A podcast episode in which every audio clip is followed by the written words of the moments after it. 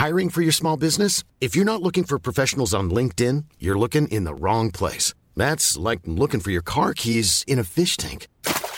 LinkedIn helps you hire professionals you can't find anywhere else, even those who aren't actively searching for a new job but might be open to the perfect role. In a given month, over 70% of LinkedIn users don't even visit other leading job sites. So start looking in the right place. With LinkedIn, you can hire professionals like a professional. Post your free job on linkedin.com slash people today. You should celebrate yourself every day. But some days you should celebrate with jewelry. Whether you want to commemorate an unforgettable moment or just bring some added sparkle to your collection, Blue Nile can offer you expert guidance and a wide assortment of jewelry of the highest quality at the best price. Go to BlueNile.com today and experience the ease and convenience of shopping Blue Nile, the original online jeweler since 1999. That's BlueNile.com. BlueNile.com. Salut à tous et bienvenue pour euh, cette nouvelle émission live spéciale draft, le nouveau rendez-vous donc euh, de la MOC, le troisième me semble-t-il en cette intersaison et en ce mardi soir avec une édition euh, post-free agency, en tout cas post-première vague, au lendemain des toutes premières signatures et des nombreux mouvements, hein, parce qu'on s'intéresse à la free agency, mais aussi aux nombreux échanges qui ont émaillé l'actualité de la NFL au cours de ces derniers jours.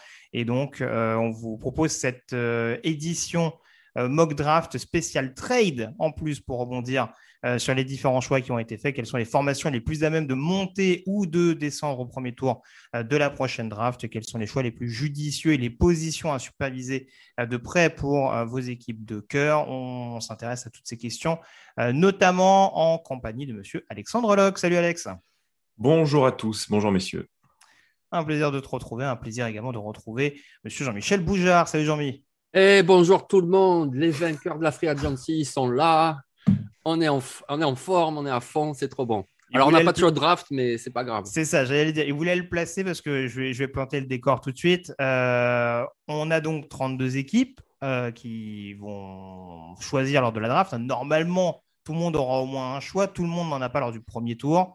Euh, mais du coup, on s'est réparti les équipes pour savoir si euh, quelles équipes donc avaient des intérêts à monter ou à descendre, que ce soit des équipes qui figurent au premier ou au deuxième tour. Il se trouve que dans les équipes qu'on s'est dispatchées, donc euh, à savoir 11 équipes pour Alex et pour Jean-Mi et 10 équipes pour moi, en l'occurrence, il y a forcément des équipes qui n'ont pas de premier, qui n'ont pas de premier tour et Jean-Michel avait les Raiders. Forcément, c'était un peu compliqué. Il n'y a pas de premier et pas de deuxième en plus, je crois, du côté de Las Vegas oui, mais on euh, a, on a Robert Lewandowski, on a Davante Adams, c'est Robert Lewandowski, c'est voilà, c'est le top. Très bien. écoute. Euh, mais voilà, donc du coup, on, verra ça. Mais je crois que tu as sélectionné pour les Packers et ça, intéressera tout particulièrement Alex et les, les fans des, et nos amis fans Cheeseheads euh, puisque tu avais les deux choix donc des Packers, dont un choix qui a été envoyé par les Las Vegas Raiders. Mais profiter de cette séquence consacrée à Las Vegas. Je ne sais pas s'il y en aura beaucoup au cours de cette euh, mock live. Je m'en excuse de nouveau. Alors, j'avais tout préparé sur mon autre ordi, mais bien entendu, euh, l'ordinateur est assez capricieux, donc je vais essayer de retrouver le chat au plus vite pour essayer de lire vos commentaires. Mais là, actuellement, c'est un petit peu ah. Voilà, si, euh, si, vous avez le chat éventuellement sous les yeux, messieurs, n'hésitez pas. S'il y a des, ouais, je vais essayer de le mettre. Ouais, Je, vais, je, vais, essayer de retrouver ça de suite, mais euh, voilà. J'ai le Mac et le PC. Je ne dirais pas lequel est un peu plus capricieux, mais euh, ce n'est pas le Mac. très bien. Bon, le, la parenthèse étant refermée, messieurs, on va pouvoir commencer. Donc, je le disais, au moins une dizaine, voire onze équipes réparties les uns les autres. on va essayer d'alterner au maximum. À tout moment, j'annonce quand un trade est fait. Je reprécise que euh, cette mock trade a été organisée en amont justement pour faire en sorte que ce soit le moins euh, la cacophonie possible et que justement on puisse euh, faire dérouler ça de manière, la, on va dire, la plus fluide possible. Et voilà, encore une fois, j'essaierai de suivre vos réactions si, bien entendu, j'ai la possibilité et le luxe de le faire. On va commencer donc dès à présent par le premier choix de la draft. Je n'ai pas salué, bien entendu, j'en m'en excuse, c'est toujours une erreur de ma part, monsieur Camille Saraben, qui est fidèle à la technique. Salut Camille. Salut à tous, salut. Et merci encore à toi de nous épauler euh, dans ces mock live euh, habituels, j'ai dire quotidiennes, il ne faut peut-être pas exagérer, mais en tout cas euh, dans ces mocks assez réguliers. Le premier choix de la draft est donc pour les Jacksonville Jaguars, messieurs. Et on a favorisé, de ma part en tout cas, l'ordre alphabétique pour se dispatcher notamment ses choix. Jean-Michel Boujard est à l'honneur, comme lors de la précédente mock, me semble-t-il. Je crois qu'à l'époque, tu étais parti sur Aidan Hutchinson, le pass rusher de Michigan. Est-ce que notre general manager des Jaguars de ce jour confirme ou change d'avis? Non, non, on confirme. Et puis, je vais commencer, je vais faire une petite parenthèse. C'est bon, j'ai le chat sous les yeux, te casse pas la tête. Donc, euh, on peut déjà saluer Malaki, Lala Packers, ils sont là. Donc, de temps en temps, je regarderai un petit peu ce que vous nous dites. Évidemment, c'est pour vous qu'on fait ce mock.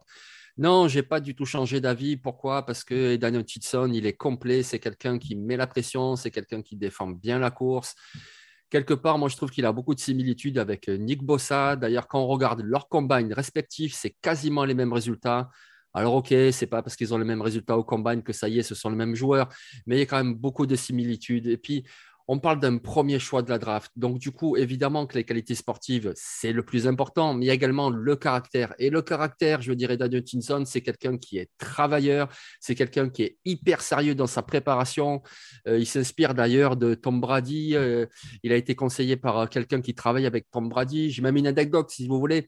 La veille du combine, il s'est retrouvé avec des amis dans une pizzeria. Il a commencé à manger une paire de pizzas. Puis d'un coup, il s'est dit Oh là là, mais qu'est-ce que je fais? Je mange une pizza, mais je suis fou. Demain, c'est le combine et tout. Enfin, voilà, c'est ce style de mec-là qui vraiment veut tout bien préparer, tout bien travailler. Alors, il est bon sportivement, il est très sérieux au niveau du caractère. Donc, du coup, ben oui, c'est un no-brainer. C'est vraiment le premier choix de la draft pour moi, pour les Jaguars. Très bien. Alex, tu es globalement d'accord avec ce choix? Euh, j'ai l'impression que la discussion entre Tinson et Thibodeau n'est pas aussi euh, intense qu'il y a quelques semaines. Je ne sais pas ce que tu en penses, mais euh, c'est un, peu, un peu ce qui a l'air de, c'est l'impression que j'en ai en tout cas depuis quelques jours.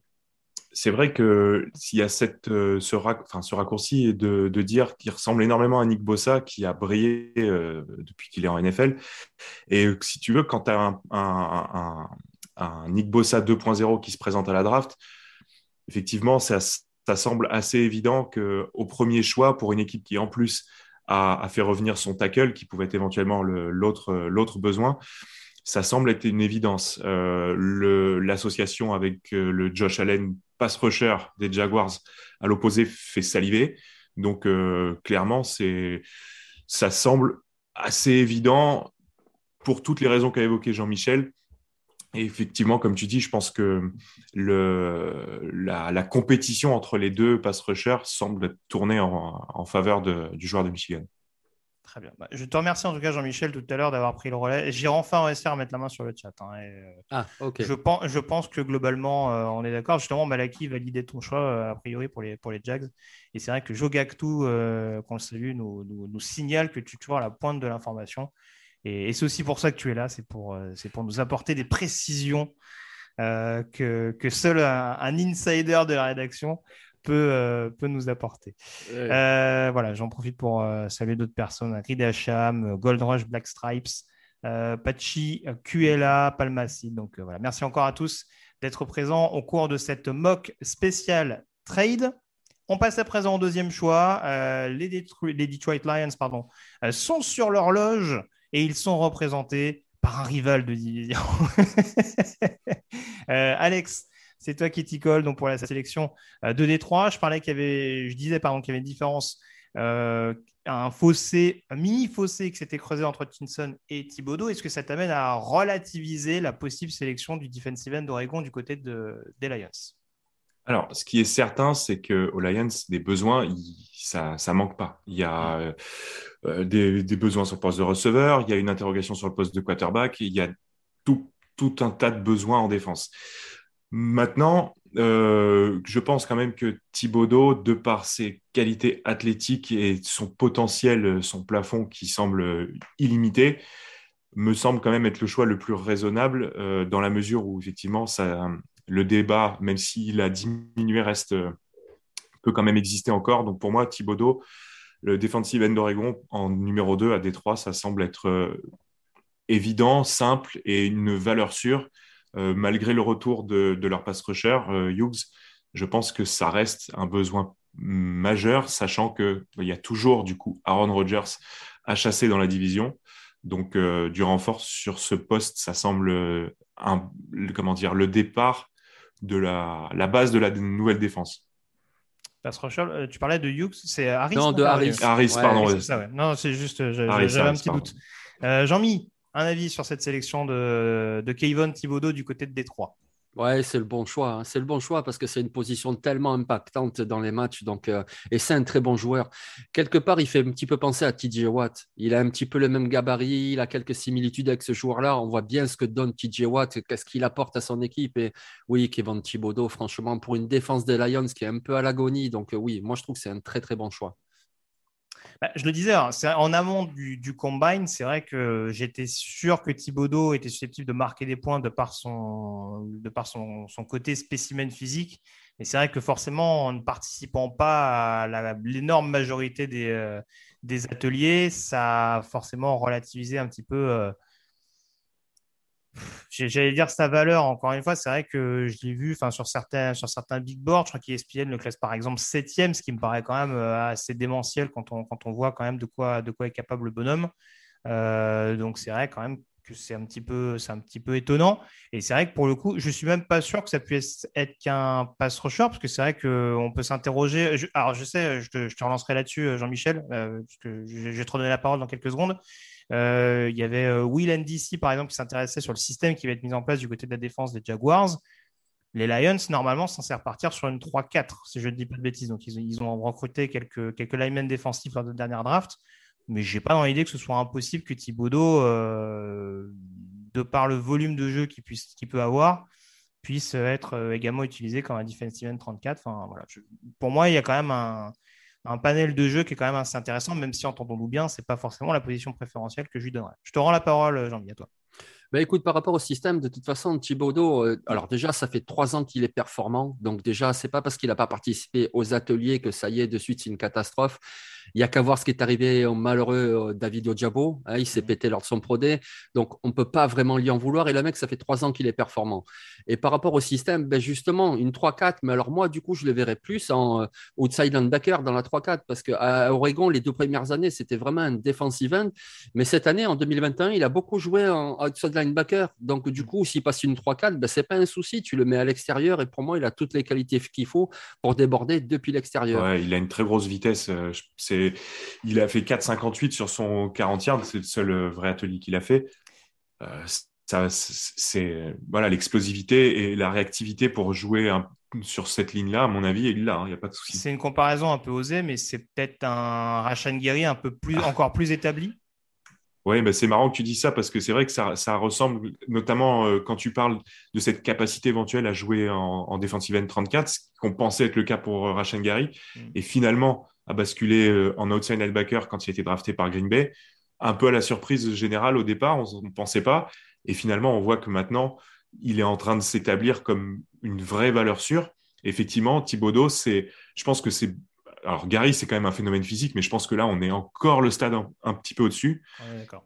et moi, je pense que ça peut tout à fait matcher euh, sur, sur une 34, euh, mais en outside linebacker. Euh, du coup, Jean-Mi, pour rebondir sur la question qui a été posée tout à l'heure par, par Will NDC, le système défensif des Jaguars, ce serait une 34 aussi, tu penses? Oui, je pense, ouais. Je pense qu'ils partent là-dessus, effectivement, ouais. Une 34. Et donc, du coup, mais Hutchinson, il peut le faire aussi. Et Josh Allen, alors lui, il est né pour jouer en 34. Oui, c'est ça, oui. Il a, il a joué majoritairement linebacker du côté de Kentucky à l'époque. Ouais, ouais. De toute façon, le défensif coordinateur, il vient des Bucks et puis les Bucks, ils jouent en 34 et je vois pas de raison de changer. Ils ont le personnel pour faire ça de toute façon. Donc, euh, oui, je pense que ce sera une 34. Après, de toute façon, on le redit à chaque fois dans tous les podcasts, les systèmes euh, d'un jeu à l'autre, ça varie. Puis des fois, c'est du 4-3 et des fois, c'est du 3-4. Mais le truc de base, oui, je pense qu'au Jaguar, ce sera un 34 et comme à Lions. Donc. Très bien, on va voir. J'ai vu que Escanor Miller, par exemple, on salue, euh, voyait bien Evan Neal, par exemple, côté des Jaguars. Je rebondis sur, je rebondis sur les fois des Jaguars parce qu'il n'y a pas trop de, de, de, retour euh, pour l'instant sur, sur, la sélection des Lions. Hein. A priori, euh, les gens ne sont pas en désaccord là-dessus. Sur les deux premiers choix, de toute façon, à mon avis, ça va être difficilement contestable, je pense. ça me paraît difficile de voir une des deux équipes changer son fusil d'épaule, hormis s'il y a un trade down, ce genre de choses.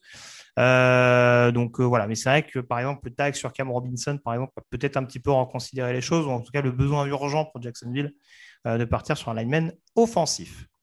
On passe au troisième choix. réalisé par les Houston Texans. Et je vais m'en charger, messieurs, puisqu'en l'occurrence, on rappelle désormais les, les Texans ont deux choix au premier tour, euh, le troisième euh, qui était leur choix initial et donc le treizième récupéré euh, en provenance de Cleveland il y a quelques jours dans le cadre de l'échange qui a envoyé Dishon Watson du côté des Browns. donc le troisième choix, il y avait beaucoup, beaucoup de directions possibles. il y a une grosse opération dégraissage également du côté de Houston avec quasiment les trois quarts de l'effectif qui peut être agent libre la saison prochaine. Euh, donc c'est vrai que la majeure partie des mocks privilégie généralement Kyle Hamilton, hein, qui semble peut-être le troisième joueur, euh, le troisième talent vraiment pur euh, de cette classe. J'avoue que je ne suis pas parti dans cette direction-là parce que quand je vois les besoins qu'a Houston aujourd'hui, pour moi, je pense avant tout qu'il y a un besoin de renforcer les tranchées. Et je suis parti plutôt sur la O-line. Euh, parce que euh, même si la Remittance a été, euh, enfin en tout cas, a été, je crois, enfin son contrat a été restructuré, enfin en tout cas, a priori, on est reparti sur, sur un choix de, confiance, en tout cas à moyen terme concernant la Remittance du côté de Houston. Je pense qu'on va partir sur la ligne offensive du côté des Texans et je les vois sélectionner Evan Neal, qui en plus présente l'avantage de pouvoir jouer sur pas mal de positions, notamment la position de tackle droit. Ça tombe bien, on va dire. Ils ont, ils ont laissé partir Marcus Kedon et on ne voit pas vraiment de joueurs capables de se de vraiment s'établir en, vrai pur tackle derrière la Hamilton Seal. Hein. Il y a peut-être Charlie Egg dans la rotation, euh, Titus Howard qui a montré plus de choses en tant que garde. Donc euh, c'est pour ça. Voilà. Je pense vraiment qu'il faut renforcer les tranchées du côté de Houston. On a vu en plus que les Jaguars, dans cette mock, ont sélectionné Aidan Hutchinson. Ça ne me paraît pas déconnant éventuellement de mettre Evan Neal dans un premier temps en tant que tackle droit pour, pourquoi pas, dans la foulée, si la Mittensil ne donne pas satisfaction, le remplacer en tant que tackle gauche. Jean-Mi, un avis là-dessus? Je te vois opiner du chef légèrement. Oui, oui, non, moi je suis d'accord, moi. Oui, ouais, je trouve que c'est un très bon choix pour Houston et Van Neal. Oui, oui, renforcer les lignes. De toute façon, ils sont en reconstruction. Voilà, c'est une évidence, c'est une reconstruction. Alors, ils essayent avec un quarterback euh, qui a eu euh, beaucoup de problèmes de blessures, c'est Davis Mills, mais qui a montré finalement de belles choses l'année dernière. Alors, ils vont essayer encore cette année et puis on verra l'année prochaine, peut-être qu'ils prendront un quarterback. Mais déjà, construire sur les lignes, c'est toujours malin. Et puis, Evan Neal, voilà, c'est une montagne, c'est une montagne. Et ce qui est impressionnant, c'est que donc il est allé au combat, il n'a pas participé à tous les ateliers, mais il était là notamment pour les mesures. Et ce qui était impressionnant, c'est que le gars donc pèse 153 kilos, donc vraiment, c'est une montagne. Et apparemment, au combat, il a fait sensation parce que lors des mesures, il était torse nu. Et tous les observateurs se disaient, mais attends, il ne fait pas 150 kilos, ce gars-là, c'est pas possible. Ce que je veux dire par là, c'est qu'il est vraiment costaud, il est vraiment athlétique, c'est pas du tout un. il a un gabarit de, de, linebacker, entre guillemets. Ah ouais, quasiment, quoi. Donc c'est vraiment une montagne. Et puis, euh, puis Victor, qui a rédigé l'affiche de Evan Neal sur le site, et il a illustré par un tweet, justement, où l'on voit euh, faire des exercices, il saute comme ça en l'air. Enfin, c'est vraiment un joueur hyper athlétique. Donc, euh, Evan Neal, oui, c'est un très bon choix. Il pourra jouer à droite. Et puis, comme tu dis, le futur on ne sait jamais, ça se trouve dans deux ans, ils auront besoin de cap, ils se débarrasseront de Tunsil, ils auront, ils auront ni la gauche. Et c'est ça aussi la draft. C'est le présent, bien entendu, surtout quand tu es dans le top 5, mais c'est aussi préparer l'avenir. Moi, pour moi, c'est un très bon choix, Evan. Tout à fait. Juste, je te donne la parole, Alex. Euh, je voyais Guy euh, qui demandait un tackle, mais pour protéger qui euh, C'est un peu ce que je disais hier lors, du podcast de débrief Agency. Je pense quand même que les Texans, ils ont l'air quand même de l'afficher assez publiquement de voir clairement ce qu'ils peuvent tirer de Davis Mills euh, pour la saison 2022. Et je pense encore une fois que lui donner euh, deux tackles sur le papier assez fiables, c'est aussi un moyen de dire, bah écoute, euh, même s'il y a beaucoup de choses qui peuvent être modifiées autour de toi, peut-être un running back numéro un, peut-être un autre receveur d'impact, il peut y en avoir un petit peu plus tard, bah, au moins te protéger efficacement dans un premier temps, c'est pas une mauvaise chose pour vraiment te donner une chance claire de montrer ce que tu es capable de, proposer. On salue Schweppes également qui nous, a rejoint, euh, qui nous a rejoint sur le chat. Alex, un avis sur Evanil du côté d'Houston? Bah, Écoute, euh, effectivement, ça me semble être une bonne idée parce qu'avec le départ de Dishon Watson, ils ont clairement confié leur avenir à, Davis Mills. Davis Mills, c'est un ancien 5 étoiles qui a eu un, voilà, donc un gros potentiel, qui a eu une carrière universitaire largement perturbée par les blessures. Donc, on peut se dire que le protéger pour le mettre dans de bonnes euh, dispositions, que ça soit physique pour pas qu'il se fasse aplatir ou pour le mettre en confiance tout simplement, c'est une bonne idée. Euh, puis comme vous l'avez dit, voilà, après Tunsil, ça va, c'est peut-être pas une histoire qui va durer encore euh, longtemps en fonction de son niveau. Et comme l'a dit Jean-Mi, euh, l'année prochaine, si Davis Mills ne fait pas l'affaire, ils pourront prendre un quarterback. Probablement, ils auront de toute façon deux choix, et l'année prochaine, et l'année encore d'après. Donc, suffisamment d'assets pour pouvoir grimper si jamais ils font des bonnes saisons et qu'ils sont un peu plus loin dans la draft. Donc, euh, c'est cohérent. Avoir même un tackle avec un an d'avance sur son futur quarterback, si futur quarterback il y c'est cohérent. Oui, très clairement. Euh, j'en profite pour saluer Jaco Junior également qui nous rejoint, France LSU également. Euh, qui, est, qui est des nôtres et qui, je pense, assure avec euh, attention certains choix que va nous vendre euh, notamment Jean-Michel ce soir. Je crois qu'il y a eu quelques échanges là-dessus. Si je ne me trompe pas sur la personne qui est sur le, sur le chat. Mais voilà, j'essaie de voir un petit peu vos réactions. globalement, je ne crois pas que vous étiez en désaccord. Willow McCaffrey qui nous dit Van Nil, ça ne peut qu'aider. bon choix en trois de la part de, de Sarah Baird. Donc voilà, on va pouvoir on va pouvoir avancer, mais encore une fois, il y a énormément de directions qui peuvent être prises euh, de la part du, euh, de la franchise texane. On prend la direction de New York à présent avec euh, pas mal d'équipes de la grosse pomme à même de faire leur choix. Et on commence par les New York Jets numéro 4. Monsieur, Boujard, pardon. on vous attend du côté de l'équipe en vert. quelle direction on prend très clairement de la part de, de Robert Saleh et de Joe Douglas? Ben voilà, je crois qu'on y est. Là, c'est peut-être le premier pic qui va faire un petit peu parler, peut-être un peu polémique, mais moi, je l'assume tout à fait. Donc, on y va sur un defensive end. Il s'appelle Travon Walker et il nous vient de Georgia. Voilà. Alors, pourquoi Travon Walker? Eh ben, Déjà, c'est parce qu'il a le gabarit idéal d'un defensive end en 43. Voilà, vous ne pouvez pas avoir mieux en termes de taille, en termes de poids. C'est pas possible d'avoir mieux. Travon Walker, il est champion universitaire avec Georgia et on l'a vu être aligné de trois techniques à six techniques, c'est-à-dire plus ou moins à l'intérieur, plus ou moins à l'extérieur. Il sait tout faire. Et ça, c'est très, très intéressant pour les trois tentatives parce que la première, la deuxième, la troisième, c'est souvent différent. Et donc, tu peux attaquer l'adversaire à différents endroits. C'est également important à différents moments du match. C'est également important suivant ton adversaire. Et ce gars-là, il sait tout faire. On l'a vu au combine, il est hyper athlétique, hyper athlétique. Voilà, il n'y a pas, il y a guère plus athlétique que lui en tant que defensive end. Et puis l'entraîneur des Jets, c'est qui? C'est Robert Salé. On se doute qu'il voudrait avoir quand même son nouveau Nick Bossa. Je dis pas qu'il y a personne. Il y a Carl Lawson d'un côté, il y a Franklin Myers de l'autre. C'est pas mauvais, mais tu ajoutes un Travon Walker là-dedans qui en plus peut bouger. Tu ajoutes Travon Walker avec Queen Williams et là d'un coup, mais ta défense, elle step up, elle prend un palier. Donc du coup, pour moi, alors c'est sûr, Hutchinson est parti, Thibaudet est parti, sinon j'aurais sans doute pris un de ces deux joueurs-là. Mais moi, je trouve que Travon Walker dans le top 5, ça fera sans doute parler et j'entends les avis différents. Mais pour moi, Travon Walker, avec le choix 4, c'est solide. Alex, qu'est-ce que tu penses de cette sélection de Travon Walker du côté des Jets? Alors, il y a deux choses différentes. Il y a ce que je pense et la logique de Jean-Michel. Euh, je pense que c'est osé, effectivement. Euh, ça risque de faire parler euh, chez nos amis les fans des Jets, c'est une bonne chose. Mais clairement, Walker, il a le vent en poupe depuis plusieurs semaines. c'est un des grands gagnants du combine. cette polyvalence qu'évoque Jean-Michel, ça peut être un, atout vraiment très important et qui est peut-être justement par rapport aux autres pass rushers une polyvalence supérieure, en tout cas les, les pass rushers qui restent.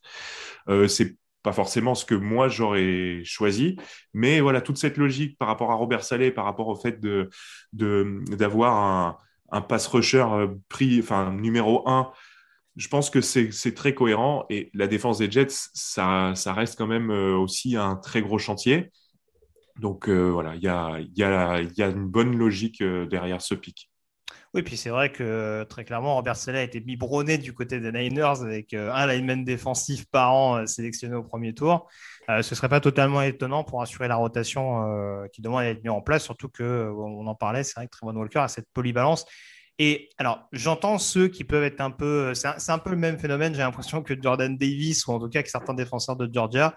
C'est-à-dire qu'on a l'impression que les mecs, on les met peut-être un petit peu trop haut mais ouais, enfin pour le coup, je parlais de, de Thibodeau qui ne s'est pas risqué en effet sur le combine. Trevon Walker a été un des grands, grands, grands gagnants du combine. Et en effet, c'est peut-être pas celui qui a fait le plus de stats du côté de la défense de Georgia. C'est peut-être pas celui qui a été le plus productif, mais on a vu en tout cas qui avait un, échantillon, un potentiel déjà extrêmement monstrueux sur certaines rencontres, euh, notamment sur des parties importantes. Et c'est aussi en cela que euh, plus d'une fois euh, ces dernières semaines, on s'est posé la question de savoir si Trevon Walker n'était pas devenu le troisième principal pass rusher du plateau, parce qu'en effet, il y a une capacité à pouvoir faire non seulement énormément de choses sur la ligne défensive, mais en plus une capacité à gagner, on va dire, en, en compétences, en potentiel, de manière extrêmement rapide. donc, je ne serais pas étonné. Je ne sais pas si c'est la principale priorité du côté des Jets, mais encore, on est sur des équipes qui ont beaucoup, beaucoup de besoins dans ce top 5 ou ce top 10. Donc, euh, je suis carrément pas en désaccord avec, euh, avec la sélection de Jean-Mi également de mon côté. Voilà, j'essaie de voir rapidement ce que vous en pensez. Alors, je vois que certains euh, parlaient d'un mini reach. Alors, j'en profite, petite parenthèse, parce que j'ai vu ça tomber. En effet, ça a été, ça a été relayé sur Twitter. on a la signature de Zadarius Smith du côté de Minnesota. Je sais que ça fera beaucoup plaisir à Alex. ouais, prendra joie. Je m'y attendais un petit peu vu qu'il était en visite hier, mais bon. C'est vrai qu'au Ravens, la semaine dernière, comme c'était annoncé au début, j'aurais préféré. Tout à fait, ouais. Je crois qu'il est temps pour parler avec Dallas aussi. Donc euh, finalement, Alors par contre, je préfère Minnesota que Dallas. Hein. Désolé. Mais... C'est dire. donc voilà. Et on en parlera des Vikings tout à l'heure, euh, qui ont donc le 12e choix euh, de la draft. Donc voilà, j'essaie de revoir. Oui, on nous parlait d'Amelie Rich, mais encore une fois, attends, je, regarde de ça, où il n'y a pas un désaccord non plus euh, monstrueux de ce que je vois. Qui va piquer pour un 30 je précise, c'est Alex. Hein. Voilà, mini suspense. Euh, très bien. on va pouvoir passer du coup au cinquième choix. Alex, justement, je te redonne la main euh, pour parler des New York Giants. Euh, quelle direction on prend? Il n'y a pas eu une free agency hyper mouvementée, mais quelques choix au niveau de la ligne offensive. Est-ce qu'on prend cette direction toujours du côté New York? Est ou est-ce qu'on part sur autre chose? Alors, on a deux pics euh, dans, les, dans les trois prochains. Donc, euh, avec le, premier pic des Giants en numéro 5, je suis parti sur Ikem Ekwonu, le tackle de NC State. pourquoi? Parce que la ligne des Giants, ça reste une catastrophe pour moi. Je l'avais d'ailleurs largement euh, souligné l'année dernière au sortir de la draft, où ils avaient piqué personne euh, sur cette position. On a Andrew Thomas euh, qui a été pris il y a deux ans, qui commence peut-être à, à se montrer comme il aurait peut-être dû tout de suite à sa, enfin, pour justifier son cinquième choix, là aussi, il, y a, il, y a, deux ans. je, avec, on a Nate Solder qui est, qui est qui n'est plus, plus dans l'équipe. Donc, je pense qu'il faut un left tackle capable de commencer dès le premier week-end de septembre. Et pour moi, c'est Ekwonu. Voilà. C'est pas. Alors, pour les Giants, c'est Ekwonu. Parce que si je peux juste préciser, c'est pas forcément euh, mon tackle préféré qui reste sur le board, mais je pense que c'est celui qui jouit de la meilleure cote et qui sera pris euh, voilà, par les Giants pour tout un tas de raisons. Mais euh, on le voit aussi régulièrement dans le top 3. Donc en 5, pour moi, c'est une. C'est pas une. Comment dire Il n'y a pas beaucoup de réflexion à, faire. C'est un choix logique. Tu parlais de Walker qui avait marqué des gros points en combine. C'est aussi l'impression que j'ai par rapport à, Econo. Je ne sais pas ton avis, Jean-Mi, sur, notamment sur, sur cette sélection d'Econo Giant. Il y en a certains qui étaient surpris qu'Hamilton ne soit pas dans le top 5. Je pense aussi que c'est un rapport avec sa position. On en parlera sûrement tout à l'heure parce que j'imagine qu'il ne va pas tarder euh, à tomber le, defensive back de Notre-Dame. Ton avis, Jean-Mi, sur cette arrivée des chronos du côté de la grosse pomme?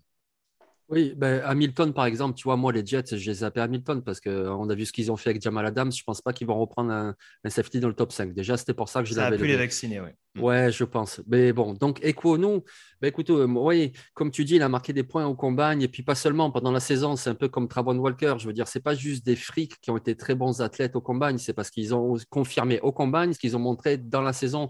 Et en saison universitaire, Equono, il a été incroyable. Je veux dire, très athlétique, mobile. Pour le jeu de course, c'est un monstre. Alors après, il se vient la question liée à son gabarit, l'envergure, la taille et tout. Est-ce que c'est vraiment un tackle pour la NFL ou est-ce que ça sera plutôt un guard? Mais de toute façon, pour les Giants, il est où le problème? Je veux dire, ils ont besoin aux deux postes. Donc de toute façon, tu prends Equono qui est vraiment un très bon joueur et puis tu le testes évidemment en tackle droit pour avoir Thomas à gauche, voire même peut-être interchanger les deux. Et puis si ça fonctionne pas, au pire du pire, tu as un très bon guard et c'est très important d'avoir un très bon guard. Donc du hmm. coup, oui, moi Equono, je oui. Ouais, non, tu cherches là. Mais non, mais non, mais quand tu as un running back, quand tu un, running back potentiellement très bon, euh, mais très fragile, voilà, mais qui a du mal depuis un an ou deux à gagner des yards, il a besoin d'avoir des brèches. Donc effectivement, ça peut aider. Non, c'est ça. Econo, c'est du papier bulle, en fait. Tu vois, il va, bien s'occuper de, Barclay et puis il va ouvrir les brèches. C'est un très bon joueur, Econo. Moi, moi, je pense que j'aurais fait un choix similaire. Et comme le disait Alex, moi aussi, c'est pas mon tackle préféré qui reste sur le board, mais je pense que ça a du sens pour les Giants. Parce que quelque part, est-ce que vraiment il faut bouger Andrew Thomas de la gauche? Il commence à trouver ses repères, il commence à être performant. Est-ce que c'est le moment de le basculer d'un autre côté? Parce qu'il reste encore un tackle qui, lui, a priori, est vraiment une tackle gauche. On en parlera tout à l'heure. Donc, du coup, non, c'est très bien d'avoir Equono, de le mettre à droite. Et moi, je trouve que c'est un très bon choix. Oui, c'est ça, parce qu'à l'heure actuelle, je crois que le tackle droit, en attendant la suite de la free agency, je crois que c'est Matt Pert, qui reste quand même relativement euh, léger à l'heure où on se parle. Et c'est vrai que même s'il y a eu des renforts sur le poste de garde avec euh, notamment euh, John Feliciano et, et Mike Glowinski, voilà, c'est pas non plus forcément. ouais, et Feliciano, connaît, connaît Double, mais Glowinski est peut-être plus là pour la rotation. Ouais, Feliciano, je pense qu'il va jouer centre même avec les Giants. C'est une possibilité aussi, ouais. C'est sûr. Euh, je regardais vite fait. Euh, alors je sais que France Elisio euh, disait que justement Econo Giants ce serait top. Et j'avais vu un autre commentaire également. Oui, et Scanner Miller qui, qui, soulignait ce que tu disais tout à l'heure, Jean-Mi, à savoir sa le potentiel en tout cas qu'a Equano à pouvoir jouer sur différentes positions, notamment en tant que, que tackle ou en tant que garde. Donc voilà en tout cas pour ce euh, top 5, donc je rappelle, euh, les lignes hein, sont privilégiées dans ce début de mock avec euh, donc Aidan Hutchinson, edge rusher de Michigan en premier choix du côté des Jaguars. On a Kevin Thibodeau d'Oregon, edge rusher du côté de Détroit. En troisième choix, Evan Neal, tackle d'Alabama, donc à Houston. En quatrième choix, Trevon Walker, edge rusher de Georgia chez les Jets. En cinquième choix, Ikem Ekonou, tackle d'NC State du côté des Giants. On passe au sixième choix. Je vais m'en occuper. Hein, à ma grande joie, puisque euh, ce sont les Carolina Panthers qui sont sur l'horloge, messieurs. Euh, les Carolina Panthers, pour l'anecdote, qui n'ont ni de deuxième ni de troisième tour. Euh, il y aurait pu avoir un intérêt à faire un trade down, mais je crois qu'on est dans une situation un peu périlleuse du côté de Matt Il y a quelques besoins importants du côté de Charlotte, mais à mon sens, même s'il y a encore quelques joueurs qui semblent encore disponibles sur cette position, lors de la free agency ou via un trade, euh, j'ai pris la décision de partir sur un quarterback qui me paraît être une solution un peu euh, presque nécessaire, encore une fois, puisque Baker Mayfield et Jimmy Garoppolo présentent différentes problématiques hein, qui semblent être soulignées. Enfin, en tout cas, c'est des joueurs qui ne présentent pas forcément des solutions à long terme, qui ne représentent pas des solutions à long terme extrêmement importantes. donc, je vais cesser ce suspense et annoncer la sélection de Kenny Pickett, quarterback de Pittsburgh du côté de Carolina. Je crois d'ailleurs, lors du Pro Day de Kenny Pickett qui a eu lieu euh, la nuit dernière, si je ne dis pas de bêtises, euh, que Matt Rule et un important contingent des Carolina Panthers euh, étaient présents du côté des installations des Steelers. Donc voilà, je crois que la cote d'amour des Panthers pour euh, pour Piquet n'est pas à cacher. Euh, on parle d'un joueur qui a été extrêmement solide, qui a montré une progression fulgurante, mais qui a été globalement assez solide en 2021, euh, qui a démontré en plus une bonne mobilité, qui a permis vraiment à Pittsburgh de, franchir un palier et d'être assez, assez précis, notamment dans les zones intermédiaires, pour faire avancer le ballon efficacement.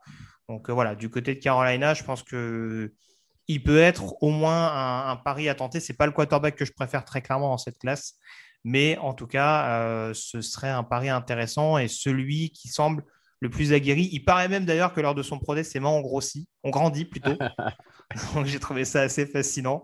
Donc voilà, que des points positifs pour que Carolina mette la main éventuellement sur, euh, sur notre ami Kenny. Jean-Michel, qu'est-ce que tu en penses? Ben, je pense que c'est obligé, ils n'ont pas le choix, Carolina, c'est pas possible. Ils ont essayé Sam Darnold, pourquoi pas, tu vois, mais on l'a vu l'année dernière, c'est pas vraiment ça.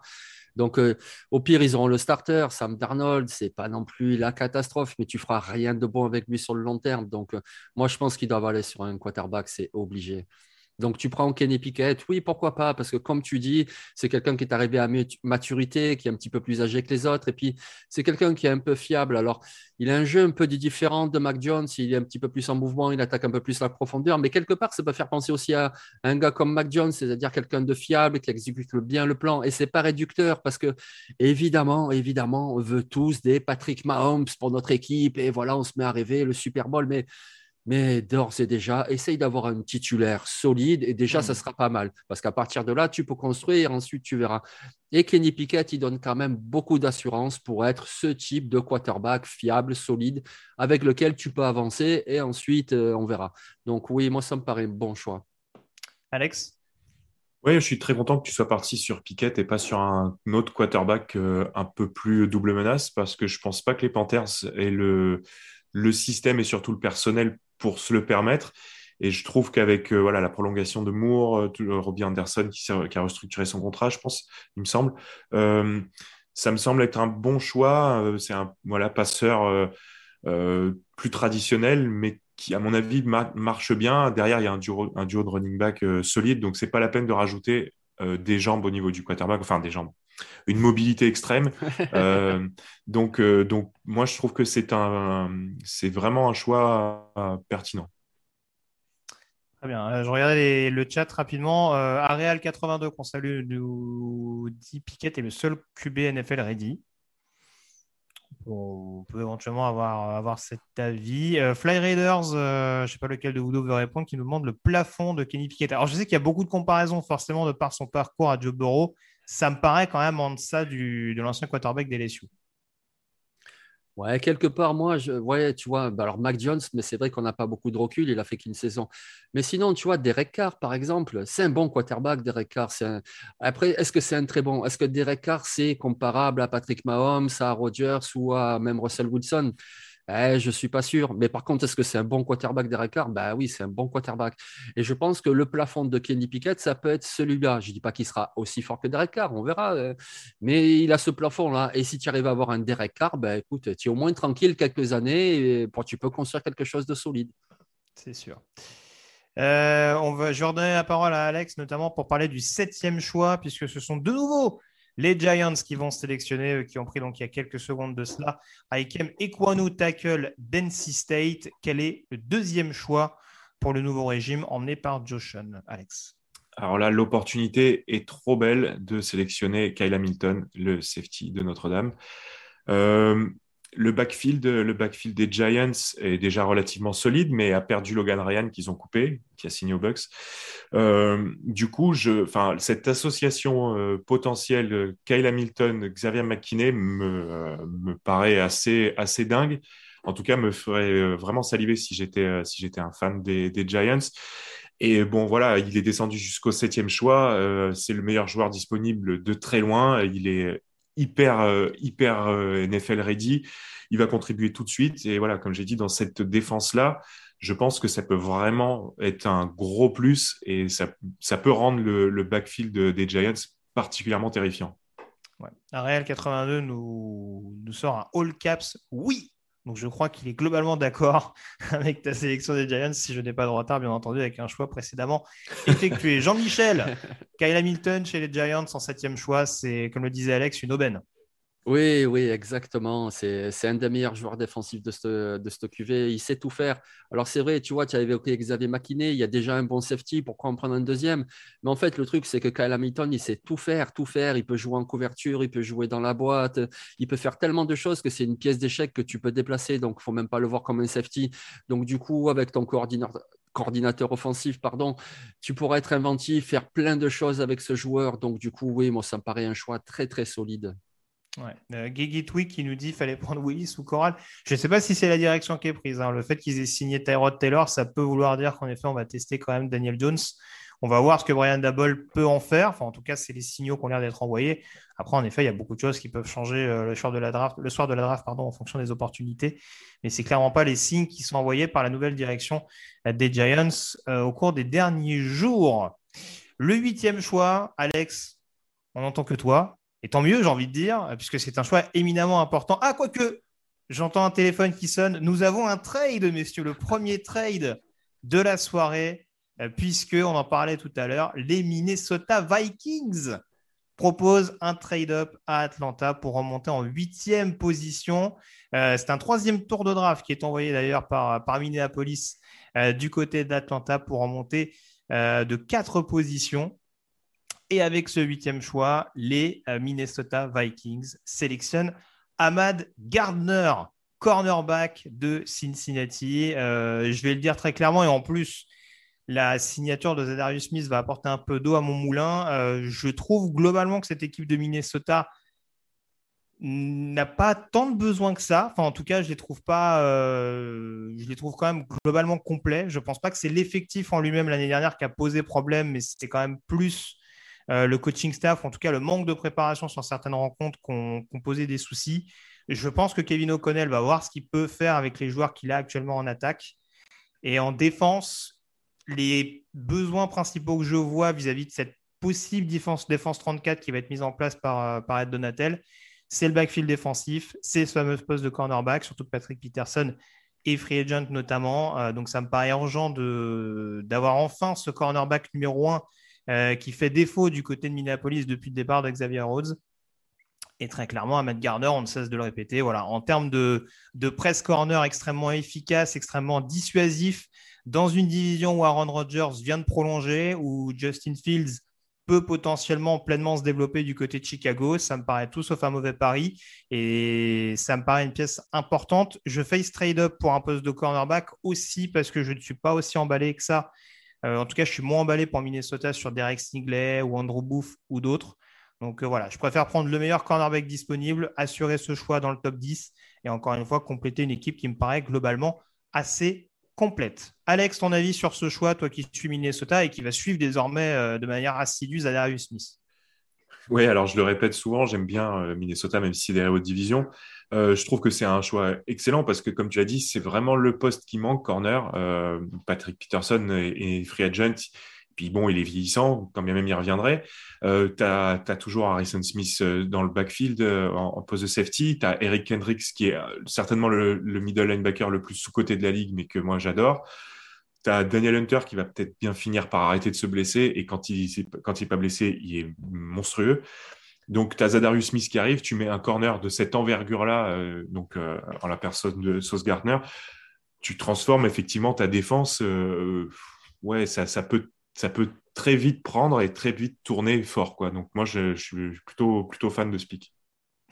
Moi, ce que j'aime bien sur le chat, c'est qu'on nous dit un troisième tour, c'est pas cher. En même temps, on nous dit c'est une arnaque pour remonter de quatre places. ça divise. En tout cas, je ne sais pas si Minnesota le fera, surtout qu'Atlanta a des besoins de, a des besoins de pic. Hein. Il paraît qu'ils ont, qu'ils se sont séparés de quelques jours importants et, qu'ils ont pas mal de besoins sur certaines positions euh, à l'heure où on se parle.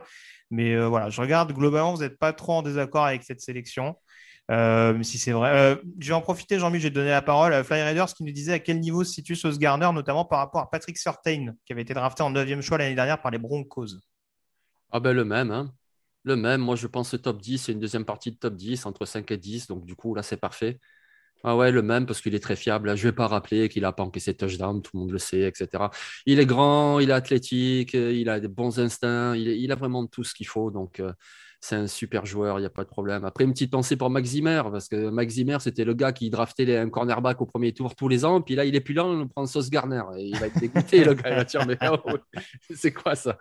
Mais oui, oui, Sauce Garner, voilà, c'est parfait. Sauce Garner, on l'a vu avec l'université, je veux dire, avec le safety Brian Cook, ils ont cuisiné tout le monde. Non, très, très bon. Sauce Garner, impeccable. Très bien. Euh, on va pouvoir passer du coup au neuvième choix des Seattle Seahawks. Je vais te laisser la parole, Jean-Mi, euh, pour cette sélection des Seahawks. Camille t'écoute avec impatience. Hein. C'est pas tous les ans qu'on a un premier tour du côté de Seattle. Euh, là aussi, c'est passé pas mal de choses comme à Atlanta. Camille me le, soulignait, à raison en off. quarterback ou pas quarterback du côté de l'État de Washington? Ben écoute, ça a été ma grosse hésitation. Et puis, je vais même te dire mieux, c'était Malik Willis ou un autre joueur.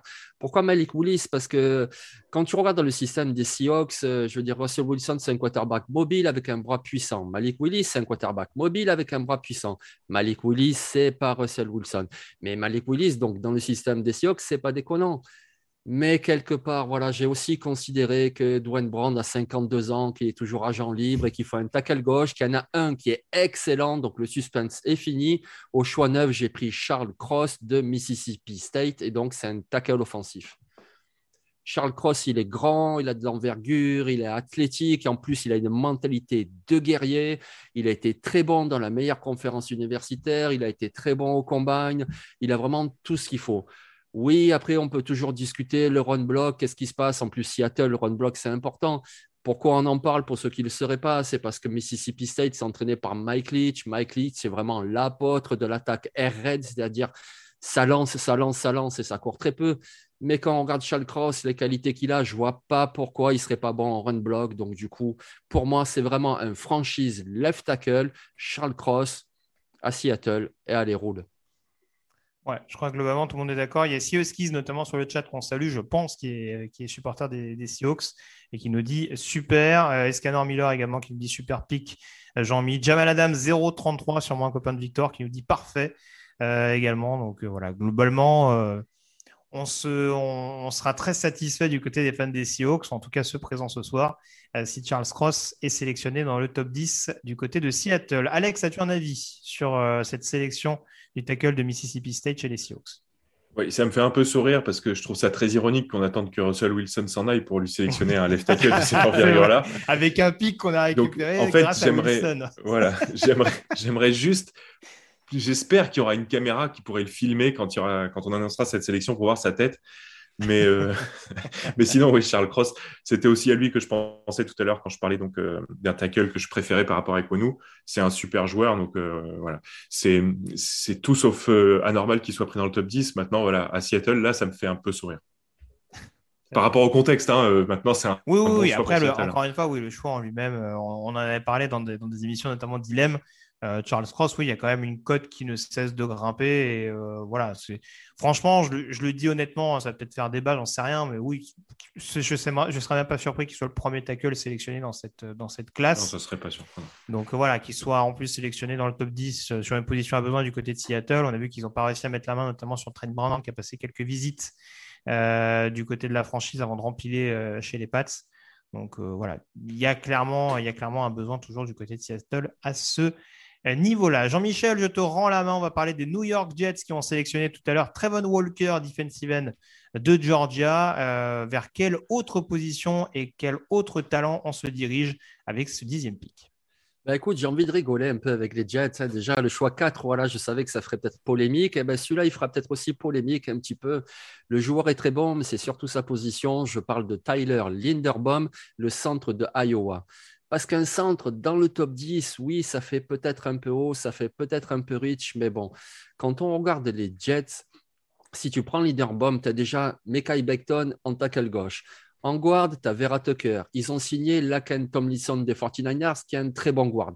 Tu ajoutes Lindenbaum à cette ligne offensive, et là, quand même, tu commences à parler sérieusement. Et il ne faut pas oublier qu'ils ont drafté un quarterback, c'est Zach Wilson. Il est jeune, tu lui mets une telle ligne offensive devant lui, il va laisser parler son bras. Donc, du coup, voilà. Tyler Lindenbaum, c'est vrai qu'il manque un peu de gabarit, mais il est très athlétique. Je veux dire, dès que le ballon est engagé, et en plus c'est lui qui l'engage, donc c'est encore plus difficile, dès que le ballon est engagé, il est à l'attaque, et je dis bien l'attaque, ce n'est pas un joueur passif, c'est un joueur actif qui va attaquer son opposant, y compris sur le second rideau pour le jeu de course. En plus, si j'ai bien suivi, les Jets ont un système sur la ligne offensive en zone. Donc, du coup, cette zone avec ces deux super guards et Tyler Linderbaum, ça va vraiment faire bouger les lignes défensives adverses pour ouvrir des brèches pour le jeu au sol. Ils ont un bon jeune running back qu'ils ont pris l'année dernière. Ils ont Zach Wilson derrière. Ok, c'est un centre dans le top 10. Franchement, ceux qui ont des objections, je les entends, il n'y a pas de problème. Mais moi, ça me paraît un bon choix. Alex, ton point de vue sur Lindenbaum, sur Linderbaum pardon, chez les Jets? Alors, euh, bah, c'est un si tu veux, c'est ce que je trouve surprenant, c'est effectivement dans la mesure où tu as déjà euh, Mekai Beckton et euh, Alija Vera qui ont été sélectionnés au premier tour ces deux dernières saisons. Ça me paraîtrait redondant. Euh, voilà.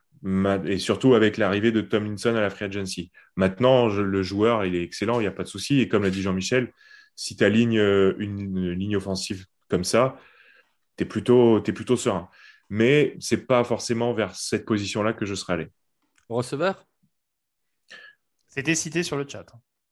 Ouais, receveur ou encore en défense, euh, c'est des besoins, il y en a. Hein.